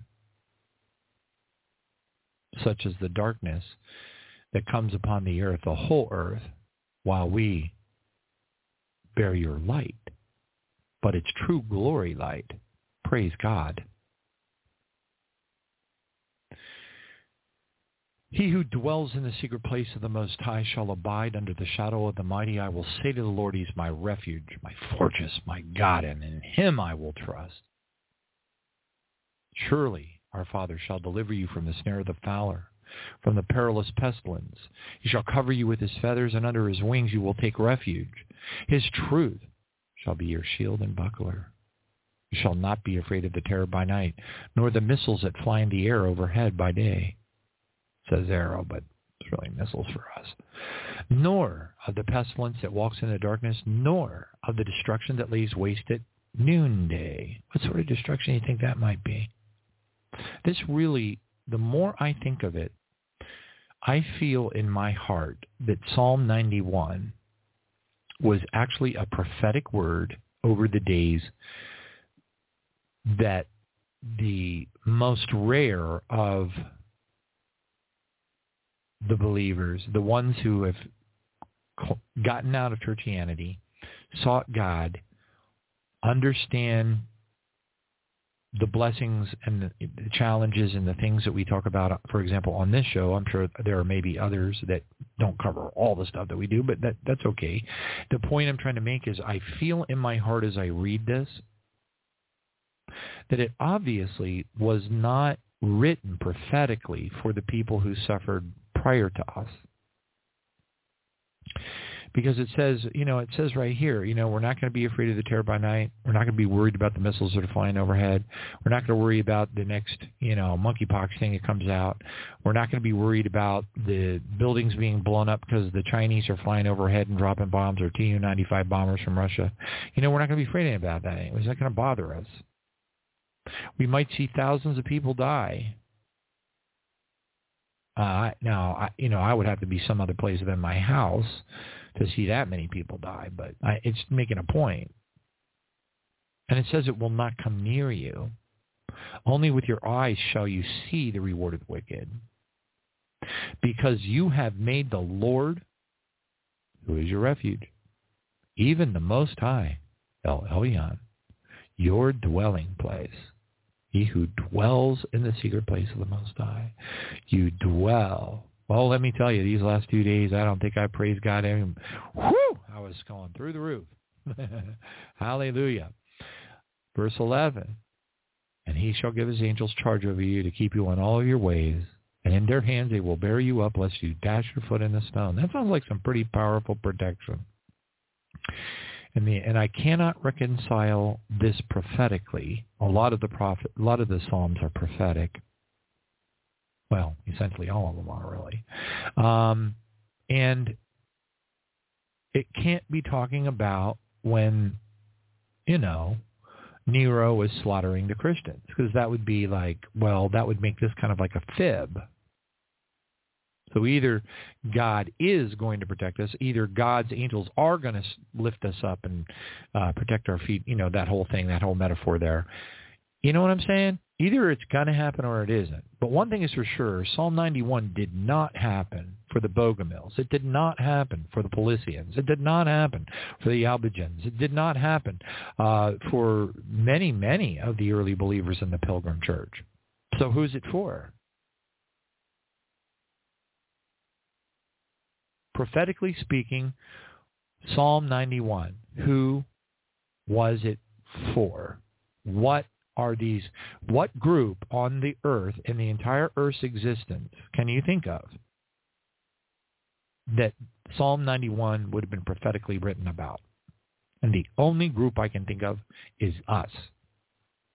However, if you have iniquity in your heart, you holding on the guns, you think you're going to defend yourself with earthly weapons, you're going to hurt, kill, people who are simply being controlled by demons and saying, instead of using the power of Jesus Christ, eh, then forget it. You, you forfeit it all. I'm just here. I know that's a, a tough lesson, but you know what? I have a duty. And by golly, if I'm willing to come on this program and share all of my trials, tribulations, and faults and screw-ups so that I'm able to maybe relate a little bit better to you and, and maybe help you to go through the things you're going through a little bit better, then by golly, if I got to warn you about something that could prevent you from receiving the greatest, I want everybody, I, I, it has to be the love of Jesus. Okay, now I admit that this program, this program and the other programs are, I don't know, it's like it's it divorces me from the earthly ucky stuff. I don't like it, and I don't think any of us likes it. It's disgusting. I don't want to read about LGBT articles, but I got a duty to do that to wake people up and to keep us all on the edge of our seats ultimately. But at the same time, if if I know in my heart, if I know in my heart that you're going to get disqualified for being part of the ruling class with Jesus Christ as part of his bride because of something that you have in your heart or some thing that isn't exactly right, I have got to bring that to your attention. I would rather be wrong about it and have you overreact and make it for sure than not mention it at all but one thing is clear to me based upon my, well, relatively extensive education because of my fervent reading and years and 4,000 radio shows and guests and books and is that this Psalm 91, it, it only applies to those of us who are, I mean, on our game. We are on our A game, which is why it's really important right now that we accept that God loves us, and that's why we're going through the crummy things we're going through. And sometimes just being human, like Jesus was a couple of times, and apologizing to our Father for not trusting him as we should have. Plus, we don't want to limit God. We don't want to limit him ever. Ever. But I do believe in my heart, and this may be an epiphany. This may be a revelation that the Lord just put upon my heart right now at this very moment. Because what was I just saying a little while ago? I was saying that it's very likely that we're going to have to go through some ugly, right? But then as I was scrolling through the the prayer vigil sh- notes, I saw Psalms 91. And what's fascinating is I wrote I wrote above it Psalm 91 dash protection in the final harvest. Which of course, you know, it, anyway, the, but the point I'm making here is this is actually pretty noteworthy. It's a pretty big revelation, really, when you think about it. Why didn't this apply to the people that were killed by Nero? Why didn't this apply to all the other people that were slaughtered? Why didn't this apply to uh, Peter so he wasn't nailed to an upside down cross? Why? It obviously didn't because it says right here that the angel will be sent to, you know, to have charge over you and to keep you in all your ways. So someone you don't even dash your foot against a stone.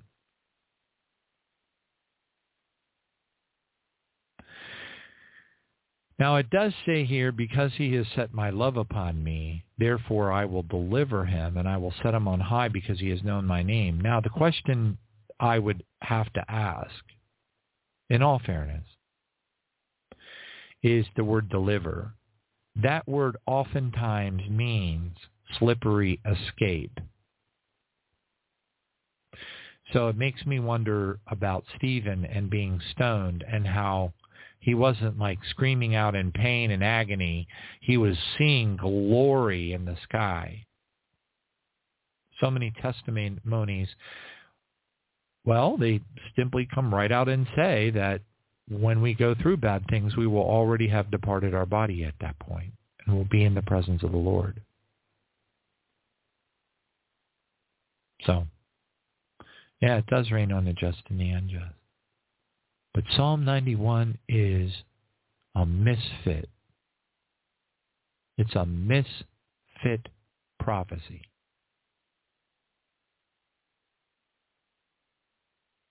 I cannot imagine anybody being tied to a stake and set on fire and reading Psalm 91 that wouldn't be like, excuse me, but uh, am I reading this right? So that means it has to apply to us. Has to. Praise God. Thank you, Jesus. the next verse, loving it, loving it, praise God. First Peter 4.12, wow.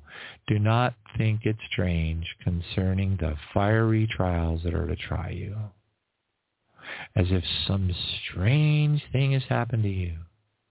But rejoice to the extent that you partake in Christ's suffering that when his glory is revealed, you may also be glad with exceeding joy. Amazing. Praise God. Thank you, Jesus. Hallelujah. And on that note, let's go into communion. Hallelujah. Thank you, Jesus. Here we go.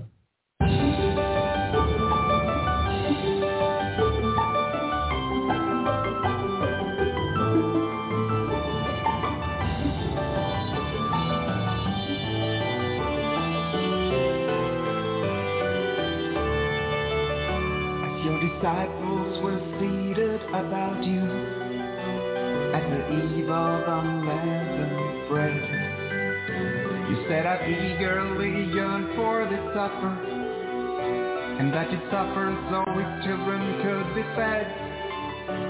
I can only imagine the silence in the room as you passed on the bread to be torn. They did not understand the reach of his plan. In his love, we were told to rejoice, not to mourn. So we gather, remembering the glory of the Lamb, the one who was slain for the seed of Abraham. As we long for your coming, we imagine the feast, the King and his bride. When our waiting has ceased, As you arose and went back up to heaven to plead to the heavenly courts. You lifted the cup of forgiveness. It was paid, it was done. You had covered the cost, and I can only imagine the thunderous sound as though heaven exploded in tears. We were freed from our chains now all that remains is to never give in. We are destined to win. So we gather soul, destroyer of death, the Lord over all, the light in our arm, the edge of our sword, the King of all kings, and the Lord of all lords. For we believe in a land, all of creation restored by his hand. Eternity, all is revealed. By the time we remember, all scars will be healed.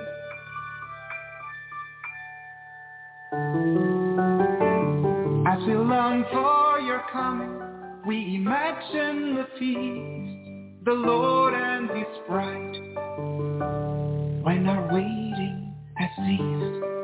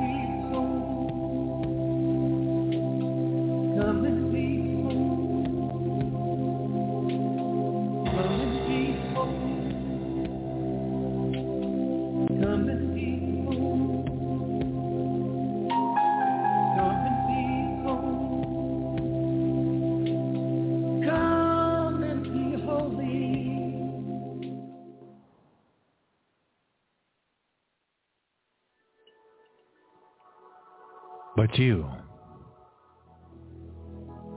you are a chosen generation, a royal priesthood, a holy nation, his own special people that you may proclaim the praises of him who called you out of the darkness and into his marvelous light, who were once not a people, but are now the people of God, who had not obtained mercy, but now have obtained mercy. Therefore, as the elect of God, holy and beloved, put on tender mercies, kindness, humility and meekness, long-suffering, bearing with one another and forgiving one another. And if anyone has a complaint against another, even as Christ forgave you, so you must also do. But above all these things, put on love, which is the bond of perfection. And let the peace of God rule in your hearts, to which we're also called in one body. Be thankful. The word of Christ dwell in you richly in all wisdom, teaching and admonishing one another in psalms and hymns and spiritual songs, singing with grace in your hearts to the Lord. And finally, brethren, whatever things are true, whatever things are noble, whatever things are just, and whatever things are pure, whatever things are lovely, whatever things are of a good report, if there is any virtue, if there is anything praiseworthy, meditate on these things. And you know what? There is. Because we're blessed with a lot of heaven testimonies. And if you look up My Dream of Heaven by Rebecca Springer, My Dream of Heaven. It's you can find it for free on the internet. And you can read that. And you can meditate on that. Matthew 26:39 Jesus went a little further and he fell on his face and prayed saying, "Oh my Father, if it is possible, let this cup pass from me. Nevertheless, not as I will, but as you will." 1 Timothy 3:16 God was manifested in the flesh, justified in the spirit, seen by the angels, preached amongst the Gentiles, and believed upon in the world, received up in the glory. We pray for purification based upon Psalm 51, 1 through 14. Praise God. Father, we pray that you will have mercy upon us always. Remember that we are dust. According to your loving kindness and according to the multitude of your tender mercies, please blot out our transgressions. Wash us thoroughly from our iniquity and cleanse us from our sins. We confess to you, Father, we sin. We dork it up all the time. It's always before us.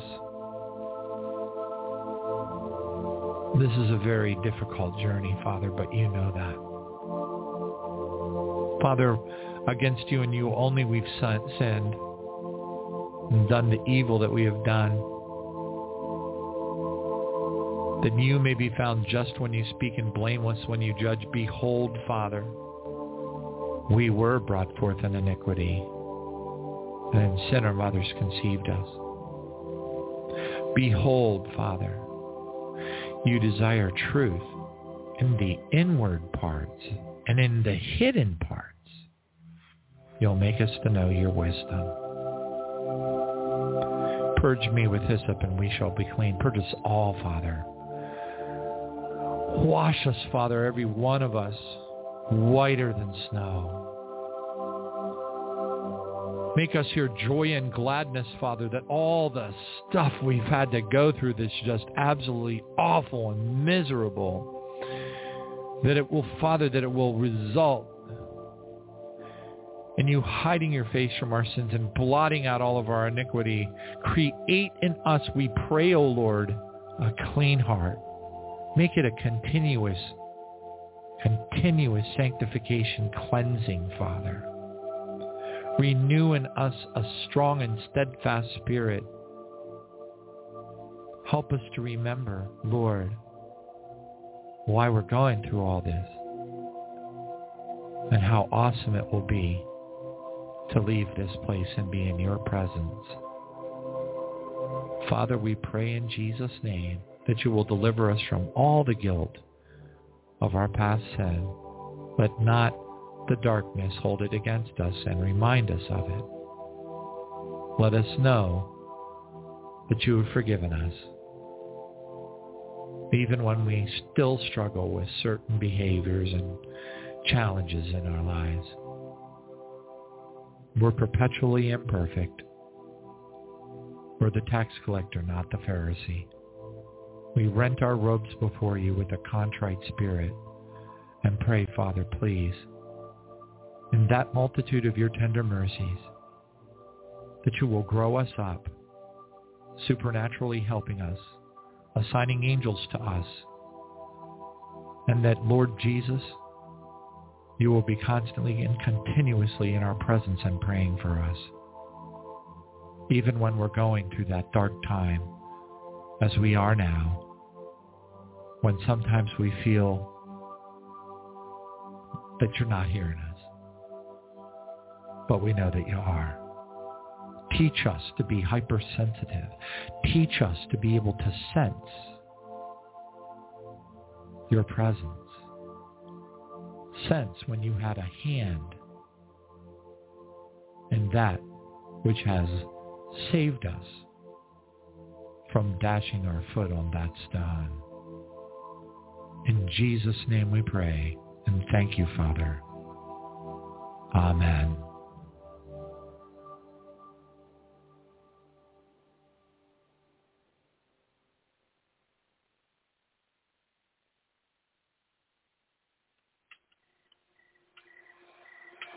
The Lord's Supper, Holy Communion. For I received from the Lord that which I also delivered to you, that the Lord Jesus, on the same night in which he was betrayed, took bread. And when he had given thanks, he broke it and said, Take, eat. This is my body, which is broken for you. Do this in remembrance of me. And in that same manner, he also took the cup after supper, saying, This cup is the new covenant in my blood. This do as often as you drink it in remembrance of me.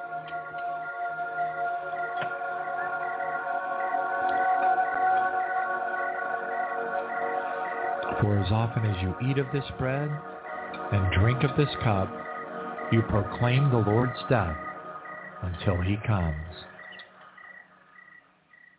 Ani, Ladodi, Badodi Li. I am my beloved, and my beloved is mine.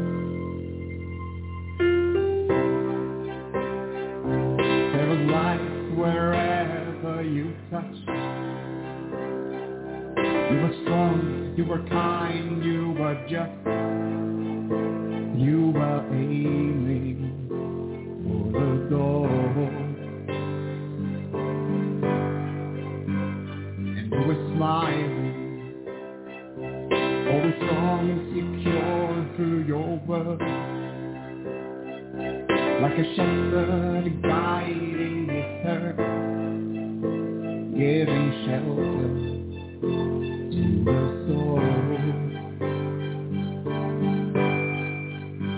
Cause I know that your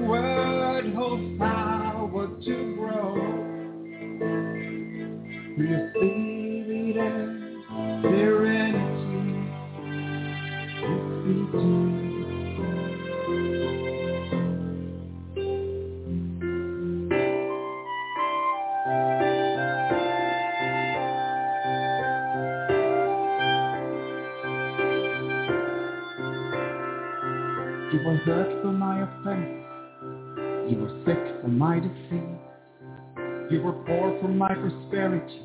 You are strong when I am weak. I praise you, my Redeemer. I praise you, Majesty.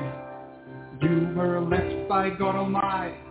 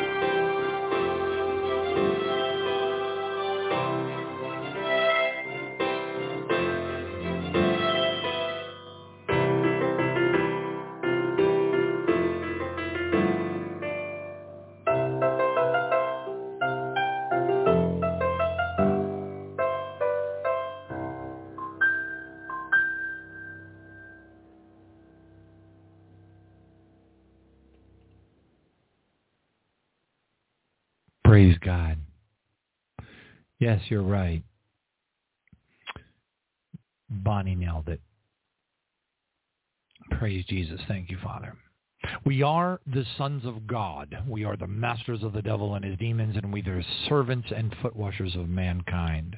Ezekiel 22:30. So I sought for a man amongst them who would make a wall and stand in the gap before me on behalf of the land, but I should not destroy it. But I found no one. Hmm. Isaiah 6:8. Also I heard the voice of the Lord saying, Whom shall I send who will go for us? And then we all said, Father, here we are. Send us.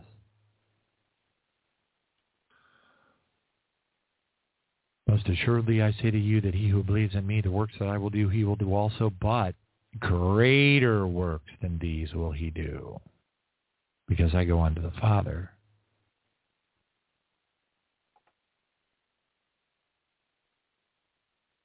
Praise God.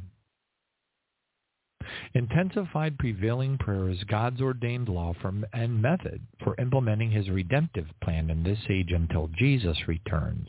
It is the highest, the holiest, and the mightiest effort of which a child of God is capable. It is God's chosen way to bring heaven's power, heaven's resources, and heaven's angels into action upon the earth.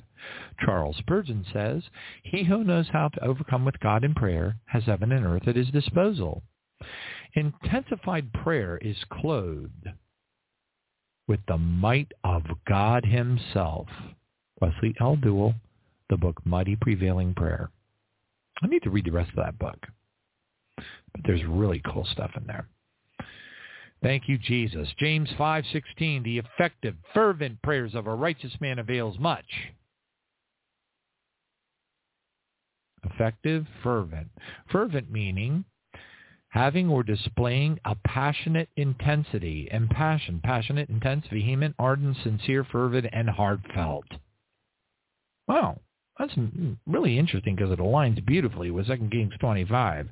I have seen your tears and I will answer you, King Hezekiah. Mark 16, 17 to 18. And these signs will follow those who believe. In my name they will cast out demons. They will speak with new tongues. They will take up serpents, and if they drink, ingest anything deadly, or a viper bites their hands, or whatever, it will by no means hurt them. They will lay hands on the sick and they will recover. And by the way, just so you know, uh, a listener of this program her initials are KM. She's from Australia. She works in the medical profession, and she was in a situation whereby they were forcing her to take, you know, the evil shot. And I told her, well, if you don't have a choice and you're in that situation, which they were, it was brutal in Australia and it's still brutal. Even in New Zealand, they still have people cordoned off in houses. And I told her, I said, then you need to stand up against it in the mighty name of Jesus Christ, and you got to command it out loud in front of all of the nurses, and whenever, when they're, when, and command it in the name of Jesus. I command you, you are commanded to turn into saline. You shall have no power over me. All anything that is unclean will be purified in the name of Jesus Christ. Lay your hands on top of that doggone nurse's hands with the needle in it and command it. You know what she did? She did exactly that. We talk all the time. She's perfectly fine. For the weapons of our warfare are not carnal, but mighty in God for pulling down strongholds, casting down arguments, and every high thing. There's your keywords there. That would be resulting, uh, referring to principalities, powers, spiritual hosts of wickedness, and rulers of darkness, and what? High places things that exalt itself against the knowledge of God, bringing every thought into captivity to the obedience of Christ. Ephesians 6, 10 through 13. Finally, my brethren, be strong in the Lord and the power of his might. Put on the whole armor of God that you may be able to stand against the wiles of the devil. For we do not wrestle against flesh and blood, but against principalities, powers, against rulers of darkness of this age, against spiritual hosts of wickedness in heavenly places. Therefore take up the whole armor of God that you may be able to withstand in the evil day, and having done all, stand. Luke 10 verse 19 should be one of all of our favorites, talking to a bunch of sinners that Jesus sent out, 70 sinners, walking along in the crowd. They barely know who Jesus is, and he says, hey, you two, t- you know, team up two by two and go out there and see what happens when I use my name. And he came back all flipped out. And he said, Behold, I give you authority to trample on serpents and scorpions, reptilians and dracos, and over all the power of the enemy, and nothing shall by any means hurt you. 925. When Jesus saw the people come running together, why did he do that? He rebuked the unclean spirit, saying to it, Deaf and dumb spirit, I command you, come out of him and enter him no more. So you talk to the mountain, you talk to the, the demon, you command them, come out. But also, he did it to glorify God. He waited for the people to come running together, that the Father may be glorified in the Son. Get it? Awesome.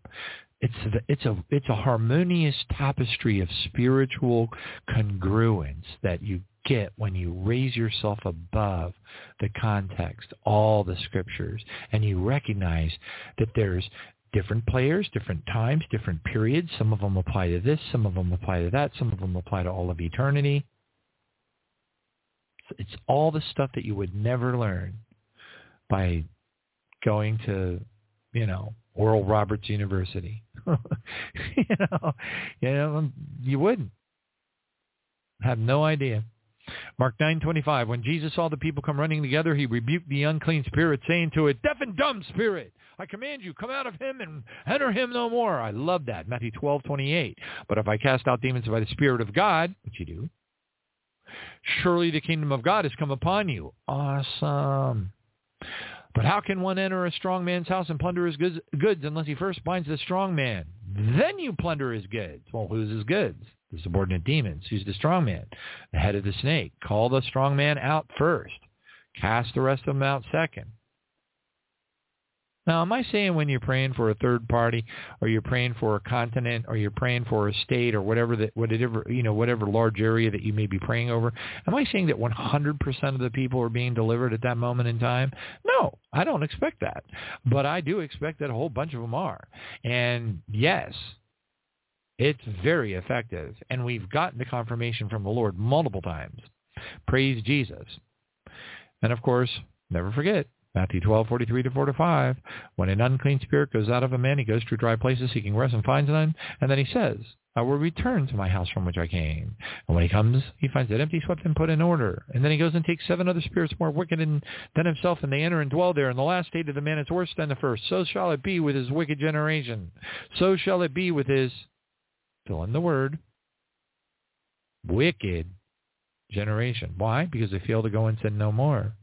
They don't know that they have to fight back against the demons. The demons are too stupid to know that when you when you when they've been delivered out of they have they still feel that they have a legal right to come back. And if the individual isn't educated to fight back, their situation is going to be worse.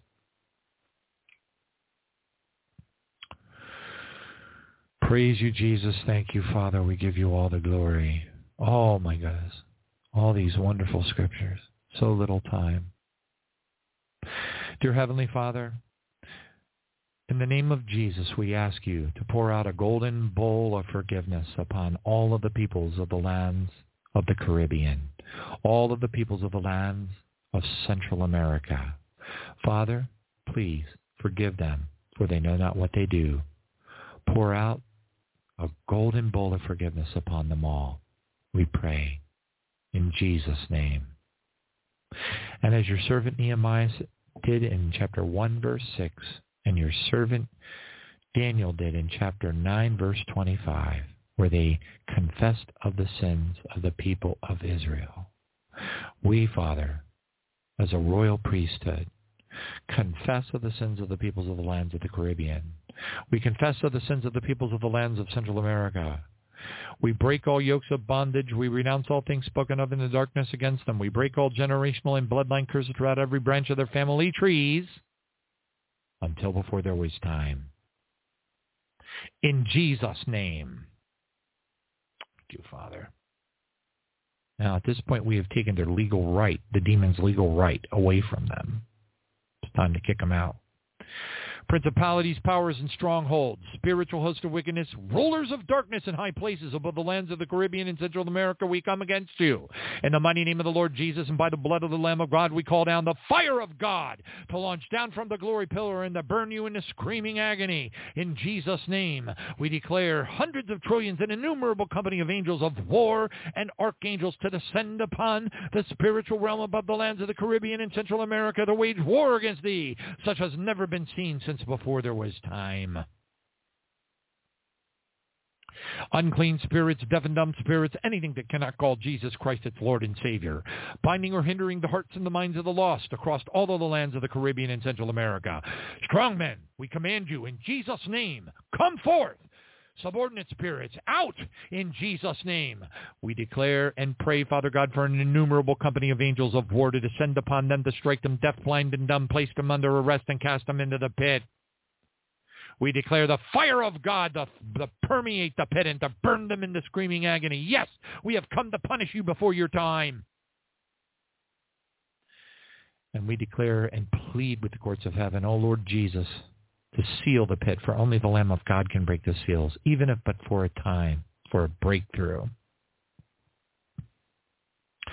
We declare in the mighty name of the Lord Jesus the holy fire of God, a thorny hedge of protection and a whirlwind of the Holy Spirit to encapsulate on all sides all the peoples of the lands of the Caribbean and Central America in the name of Jesus. Let nothing unclean re-enter the clean swept house.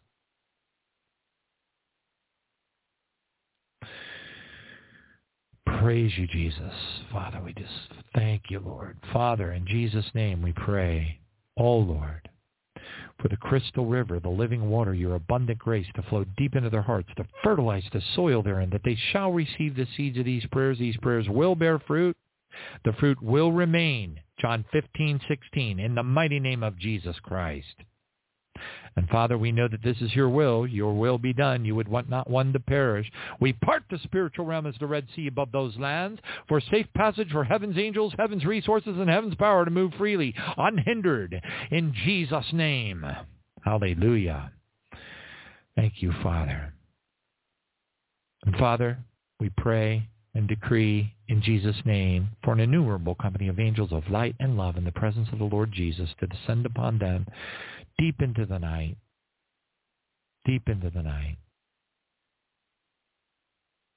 For you, Father, for your presence, the presence of the angels, and Lord Jesus, the man in the white robe, to stand before them, to call them by their name, to touch them, so that they yearn to be in your presence.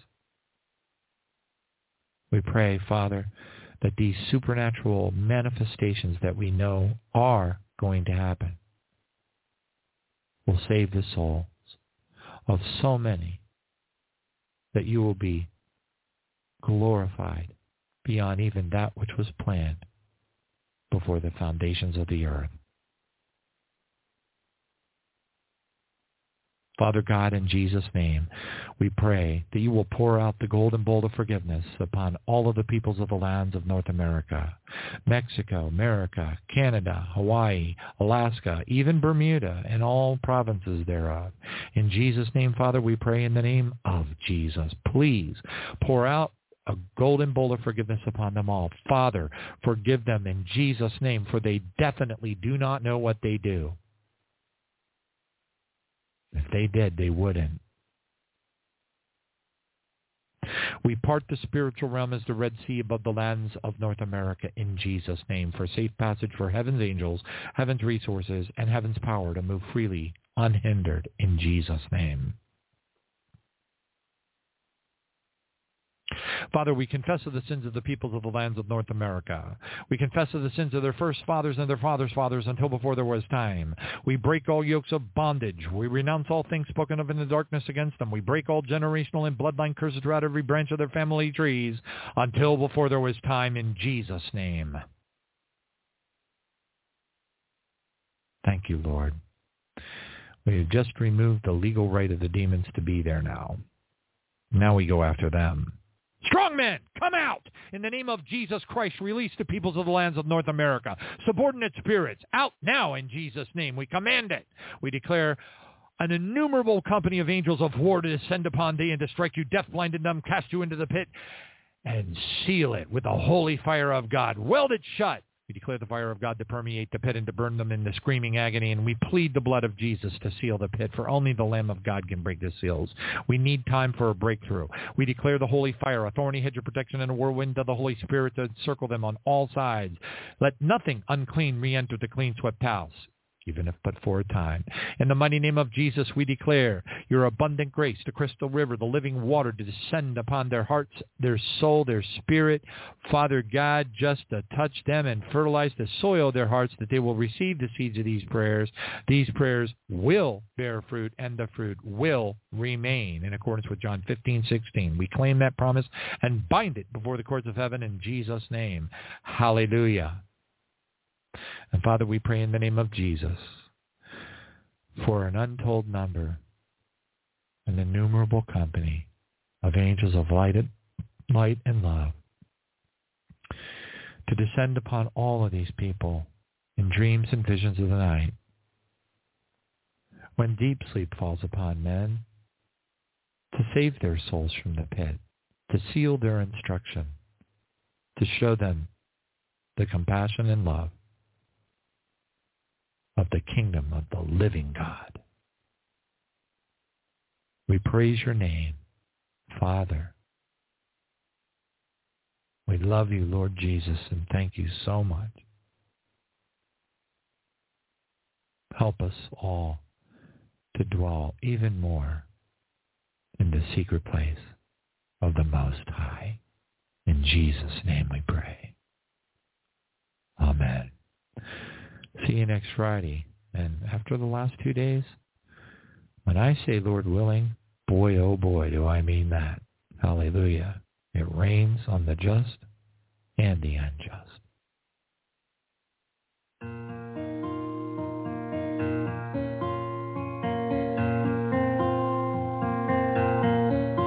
Lord, we come to you with repentant hearts. We seek you with all our might. Sinners at the mercy of grace, redeemed we are by your embrace. Praise his holy name.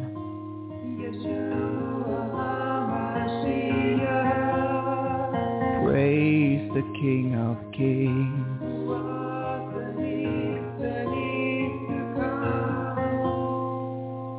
When will your coming be? When will your trumpet sound for me? For you we will endure until you come back for your bride to set her free.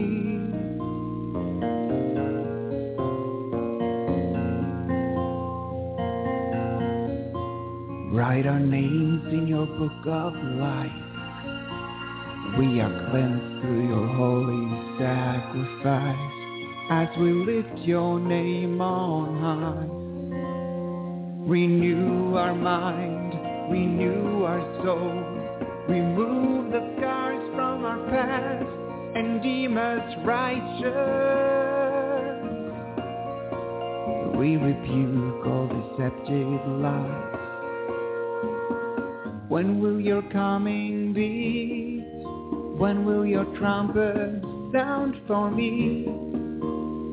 Till then we will endure.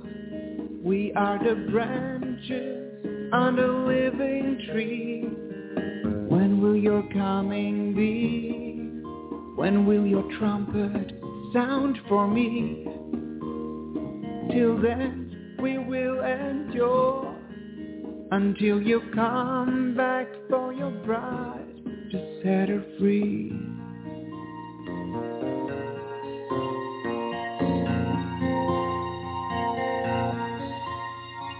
Watch us as we trim our wicks. Our lamps are full, our hearts are right. Like those five wise virgins we will be. Your bride awaits thee patiently.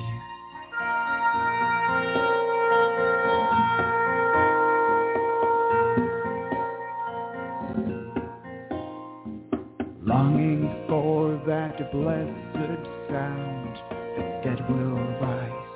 The churches gather, we're praying that we're worthy, Lord, to join our family. When will your coming be?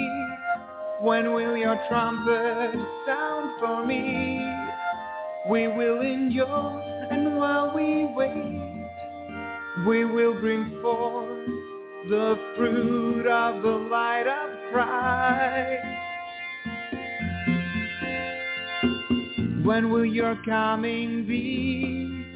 When will your trumpet sound for me? Till then we will endure until you come back for your bride to set her free.